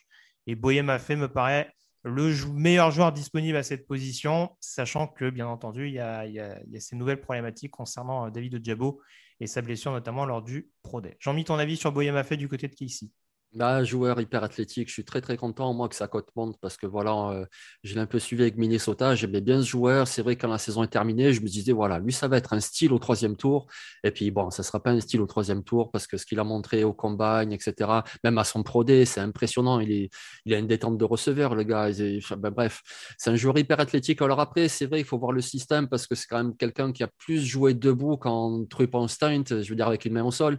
Mais bon, ça va, c'est du pass rush de toute façon, les gars ils savent faire les deux, puis les systèmes, c'est adaptable. Et il leur faut un pass rusher. Boyer m'a fait, c'est un très bon pass rusher. Moi, ça me paraît aussi un très bon choix. Alex, ton avis là-dessus? Les Chiefs, ils ont besoin de deux choses, un pass rusher et un safety, dans la mesure où Tyrone Mathieu n'est pas encore revenu a priori. Donc, euh, moi, je serais pour le coup peut-être parti sur un safety, mais c'est parce que j'aime bien un joueur en particulier. Euh, mais sinon, la logique est excellente et je pense que Boy Maffei, il a vraiment du gros potentiel. Ils ont signé Justin Reid quand même des Chiefs. Alors je dis pas qu'ils ont plus besoin de safety, mais, ouais, mais c'est pas tout à fait. Pour moi, je pensais plus à un safety polyvalent, euh, mais bon. Michigan, genre? Non, qui vient de Penn ah, State. Ah, pas lui. Ah, qui vient de Penn State, d'accord. Ah bah, ok, très bien. Ça, peut s'entendre en effet. Et en effet, la fiche est Whisker, ça peut... Oui, tout à fait. Je le rappelle, les fiches sont disponibles, dont celle de Jaquan Whisker très bientôt. Il y aura peut-être celle également dans safety de Michigan euh, dans les prochains jours, sait-on jamais. Euh, mais voilà, j'essaie de voir rapidement. Escanor Miller qui nous dit Boyama fait, c'est costaud. Euh, a priori, Français Lessieux, il a un peu moins d'accord là-dessus. Euh, mais c'est vraiment, vraiment un nom qui, grimpe, qui grimpe hein, pardon, Boyama fait. Là aussi, manifestement, il me semble qu'il avait joué au Senior Bowl, hein, qu'il avait fait une assez bonne prestation oui, oui. Ah, oui. Donc voilà, ça, a clairement joué aussi en, en sa faveur pendant ce processus draft. Les deux derniers choix, messieurs, et nous avons un trade pour ce 31e choix, les Cincinnati Bengals qui cèdent leur 31e pick aux Jacksonville Jaguars de Monsieur Jean-Michel Boujard. Donc les Jaguars qui envoient un deuxième et un quatrième tour pour remonter au 31e choix. Euh, donc euh, initialement prévu pour Cincinnati. Jean-Michel, je te donne la parole. Euh, deuxième choix donc des Jaguars dans ce premier tour après la sélection euh, d'Aidan Hutchinson en tout premier. On a presque failli démarrer et clôturer le, premier tour du côté des Jags pour sélectionner qui? Ben, Je retourne en défense en fait. Et quand tu vois que sur le premier rideau, tu as d'un côté Aidan Hutchinson, que tu as de l'autre côté Josh Allen, ben, je me suis dit on va mettre un gars au milieu et donc j'ai pris Jordan Davis de Georgia. Alors, je pense que le besoin de Nostacle pour les Jaguars, il n'est pas forcément prégnant. Il y a le jeune Davon Hamilton. Ils ont signé l'ancien joueur des Jets, Fatou Kassi. Mais Jordan Davis, c'est quand même une telle opportunité. Comme ça, en toute fin de premier tour, c'est quand même incroyable. Alors, Jordan Davis, on en a parlé dans nos podcasts. C'est quelqu'un qui, malheureusement, s'essouffle assez vite. Avec Georgia, il a joué même pas la moitié des snaps offensifs, des défensifs, pardon. OK. Mais du coup, je me suis dit, attends, ce gars-là, il pourrait être aussi percutant qu'un Vita VA qu'on a vu très bon avec les Bucks. Donc, du coup, mhm. je me suis dit, ben, Vita VA, il a fait quoi en 2021 Il a joué 16 matchs, donc il n'a pas été blessé. Il a joué 16 matchs, il en a raté juste un. Et il a joué quoi en snap? Il a joué 53% des snaps. Donc, autrement dit, la moitié. Donc, oui, Jordan Davis, il jouera peut-être que la moitié des snaps défensifs, mais attention, quel joueur Il est hyper imposant, il est bon en poursuite pour aller rattraper un coureur, il peut aussi mettre de la pression. Tu vas avoir deux flèches, deux animaux sur les côtés, deux jaguars. Et puis au centre, eh ben voilà, tu mets un buffle. Et moi, ça me paraît plutôt bien. Pour ce qui est des Bengals, ben écoutez, ils viennent de signer la L. Collins. Sinon, je serais resté à 31. J'aurais pris sans doute le tackle Bernard Heinemann. Mais là, ils se retrouvent à où? En 33, juste deux places plus loin, et ils récupèrent un pic. Donc pour eux aussi, c'est bénéfique. Donc je pense que c'est du win-win ce mouvement. Et donc voilà, Jordan Davis aux Jaguars. Alex, convaincu par ce move, les Jags? Complètement. Jordan Davis, il l'a dit, Jean-Mi, euh, c'est, un monstre euh, à tout point de vue. Donc, au milieu de cette ligne, moi, j'aimais bien le pic Jetou Fele l'année dernière aussi. Et euh, je pense que cette année, il peut, il peut vraiment prendre du volume. Et cette association avec les, les, les deux pass rushers, ça, ça, ça, me plaît bien. Euh, et puis voilà, c'est un apport contre la course qui sera plus que bienvenu. Donc c'est pour monter deux pics, tu perds juste un quatrième tour, tu prends Jordan Davis en 31, c'est c'est ah. pas mal. Alors, encore une fois, c'est ce qu'on nous dit sur le chat. J'ai vu que Malaki se laissait plus ou moins séduire. Apparemment, il a l'air d'être euh, fan des Jacks. Pardon. Euh, Baptiste était un peu plus sceptique. Il nous parlait des linebackers. On rappelle que c'est une des positions les plus profondes, a priori, de cette classe. Donc il y a quand même moyen de trouver quelqu'un un petit peu plus loin pour épauler éventuellement Foyol la, la saison prochaine. Euh, Et euh, pour Jordan Davis, en effet, c'est un joueur extrêmement clivant, mais Jean-Michel en parlait il y a quelques secondes. Euh, Vita euh, il a été sélectionné en 13, je crois, de mémoire. Ouais, 13 ou Ouais, 14. par là, ouais. ouais, ouais. Eh, C'est toujours pareil. Moi, j'entends j'entends totalement les personnes qui sont sceptiques sur le fait qu'un joueur soit top 15, top 10, etc. Je pense que sans monter aussi haut, même si encore une fois, on a vu que Jordan Davis, il a quand même fait un, un combine absolument démentiel vu son physique. Euh, il, est, il est descendu sous les 5 secondes, si je ne me trompe pas, sur le 40 Ah oui, oui, Quand c'est- on voit les dimensions du gars. Oui, Et c'est un truc de fou. Il fait Oui. 4,80, quelque chose comme ça. Enfin, oui, oui, c'est ça. Le mec, il fait 160 kilos. C'est... Ouais, ouais. Donc voilà. Après, France Télécio parle de Travis Jones, qui peut également être un, un obstacle assez intéressant. Moi, j'avoue que je suis très partagé entre les deux. J'aime beaucoup Travis Jones, là aussi, qui lui aussi a fait un très bon processus draft. Mais c'est vrai que j'ai du mal à me dire qu'une équipe NFL va pas être séduite et se dire que euh, faut peut-être assurer le coup avec Jordan Davis. euh, voilà, même si on peut aimer ou ne pas aimer le, bonhomme. Là encore, on privilégie aussi la, projection au-delà de simples préférences personnelles. Donc euh, voilà, Jordan Davis au Jaguar, ce serait pas non plus totalement délirant, surtout en fin de premier tour pour, pour s'assurer potentiellement une cinquième année bonus dans les mois à venir. On termine du coup avec le 32e choix, les Tampa Bay Buccaneers. Euh, comme la saison dernière, du coup, euh, clôturait ce premier tour de draft qui avait sélectionné euh, Joe Tryon, edge rusher de Washington en 2021, et bien en 32e choix. Alors là aussi, hein, il y, a eu, des choix extrêmement discutés et discutables, entre guillemets, en off. Le choix des Packers, vous l'avez compris tout à l'heure, a été un petit peu discuté. Au 32e choix, j'ai eu beaucoup de mal à mettre d'accord sur les, sur les Buccaneers. J'étais parti sur un lineman défensif, mais c'est vrai que je lorgnais un peu plus sur un defensive end 34 qui, que je ne vois pas forcément sur ce, sur ce 32e pick. Du coup, j'ai joué à sécurité et j'ai tenu compte des problèmes des Bucks la saison dernière. On sait qu'ils ont re-signé Carlton Davis, euh, qui restera leur cornerback numéro 1. Mais euh, les problèmes de blessure ont peut-être motivé le front office à se dire que ce ne serait pas une mauvaise idée d'aller chercher un nouveau cornerback, euh, sachant qu'en plus, Jamel Dean et Sean Murphy Bunting sont free agents la saison prochaine. Donc je pense, puisque visiblement, en plus, ils ont l'air de bien aimer les cornerbacks d'Auburn, hein, Carlton Davis, Jamel Dean. Pourquoi pas prendre Roger McCreary, euh, dont on a dit que c'était un, un joueur extrêmement précieux, notamment en, en un contre un, un joueur qui peut apporter également sur la course. Donc euh, voilà, je, je l'ai déjà dit, on, vu, l'a vu notamment euh, être assez efficace, donner une réplique assez convaincante à, à Jamar Chase. Donc euh, même, même son duel contre John Mechie contre Alabama était, était extrêmement euh, euh, mouvementé ou en couleur lors du duel entre Auburn et Alabama. Donc euh, franchement, il y a un joueur assez prometteur qui peut arriver dans un premier temps encore en tant que cornerback numéro 2 avec des grosses guillemets de manière assez discrète et devenir vraiment un cornerback d'impact dans les années à venir dans cette défense de Tampa, c'est pas ce qui me paraîtrait le plus déconnant. Alex, ton avis sur euh, Roger McCreary du côté de la Floride? Euh, problème de riche hein, pour les Bucks. euh, on voit que apparemment le salary cap n'a pas d'effet sur eux puisqu'ils ont signé, recruté, prolongé sans aucun souci. Tant mieux, euh, je les envie un peu parce que j'aurais aimé avoir un front office aussi agressif. Donc euh, clairement, je suis pas sûr, euh, oui, que le poste de corner soit l'assurance tout risque. J'ai trouvé bah, en playoff, on l'a vu, hein, ils ont quand même bien morflé contre les Rams. Murphy Bunting et Dean, pour moi, c'est pas des rockstars. Donc, rajouter un potentiel numéro 1 bis, numéro 2 avec McCreary, ça me semble tout à fait logique. Le poste euh, pour remplacer Nambukongsu, ça pourrait être aussi pertinent, mais bon, je me fais pas de soucis. A priori, ils ont de l'argent, une caisse noire pour pouvoir recruter les joueurs, donc il va revenir certainement. Tout à fait. Une caisse noire pour recruter des joueurs. C'est pas J'aime beau ce que beaucoup dis. cette image. Jean-Mi, du coup, ton avis sur cette sélection de Roger McCreary Oui, oui, c'est très bien parce que c'est ça aussi la draft. Parce que tu vois, tu l'as rappelé, euh, Dean et Murphy Bunting, ils vont jouer sur leur dernière année de contrat. Et puis, on voit très bien, les Bucks, ils donnent beaucoup d'argent à des stars. Et puis après, tu fais comment? Donc, euh, ça se trouve, euh, Roger fera très bien l'affaire cette année en rotation. Puis l'an prochain, il prendra un poste de titulaire. Tu n'auras pas besoin d'offrir un contrat important ou à Dean ou à Murphy Bunting. C'est aussi ça la draft, c'est voir à un, deux ans, trois ans. Et donc, du coup, ça me paraît bon choix. Après, c'est vrai que moi, je n'étais pas d'accord avec toi sur la recherche du 3-4 defensive end. Je veux dire, euh, moi, j'aime beaucoup Perion Brinfrey, mais apparemment, sur la rédaction de TDA, je suis le seul. Parce que Victor, c'est pareil, il n'aime pas. Enfin, mais bon, on verra bien. je, je- non, mais je, je le redis, euh, Perion Winfrey, c'est un, un phénomène athlétique absolument monstrueux. Euh, Il n'y a aucun doute là-dessus. Moi, je trouve que c'est une.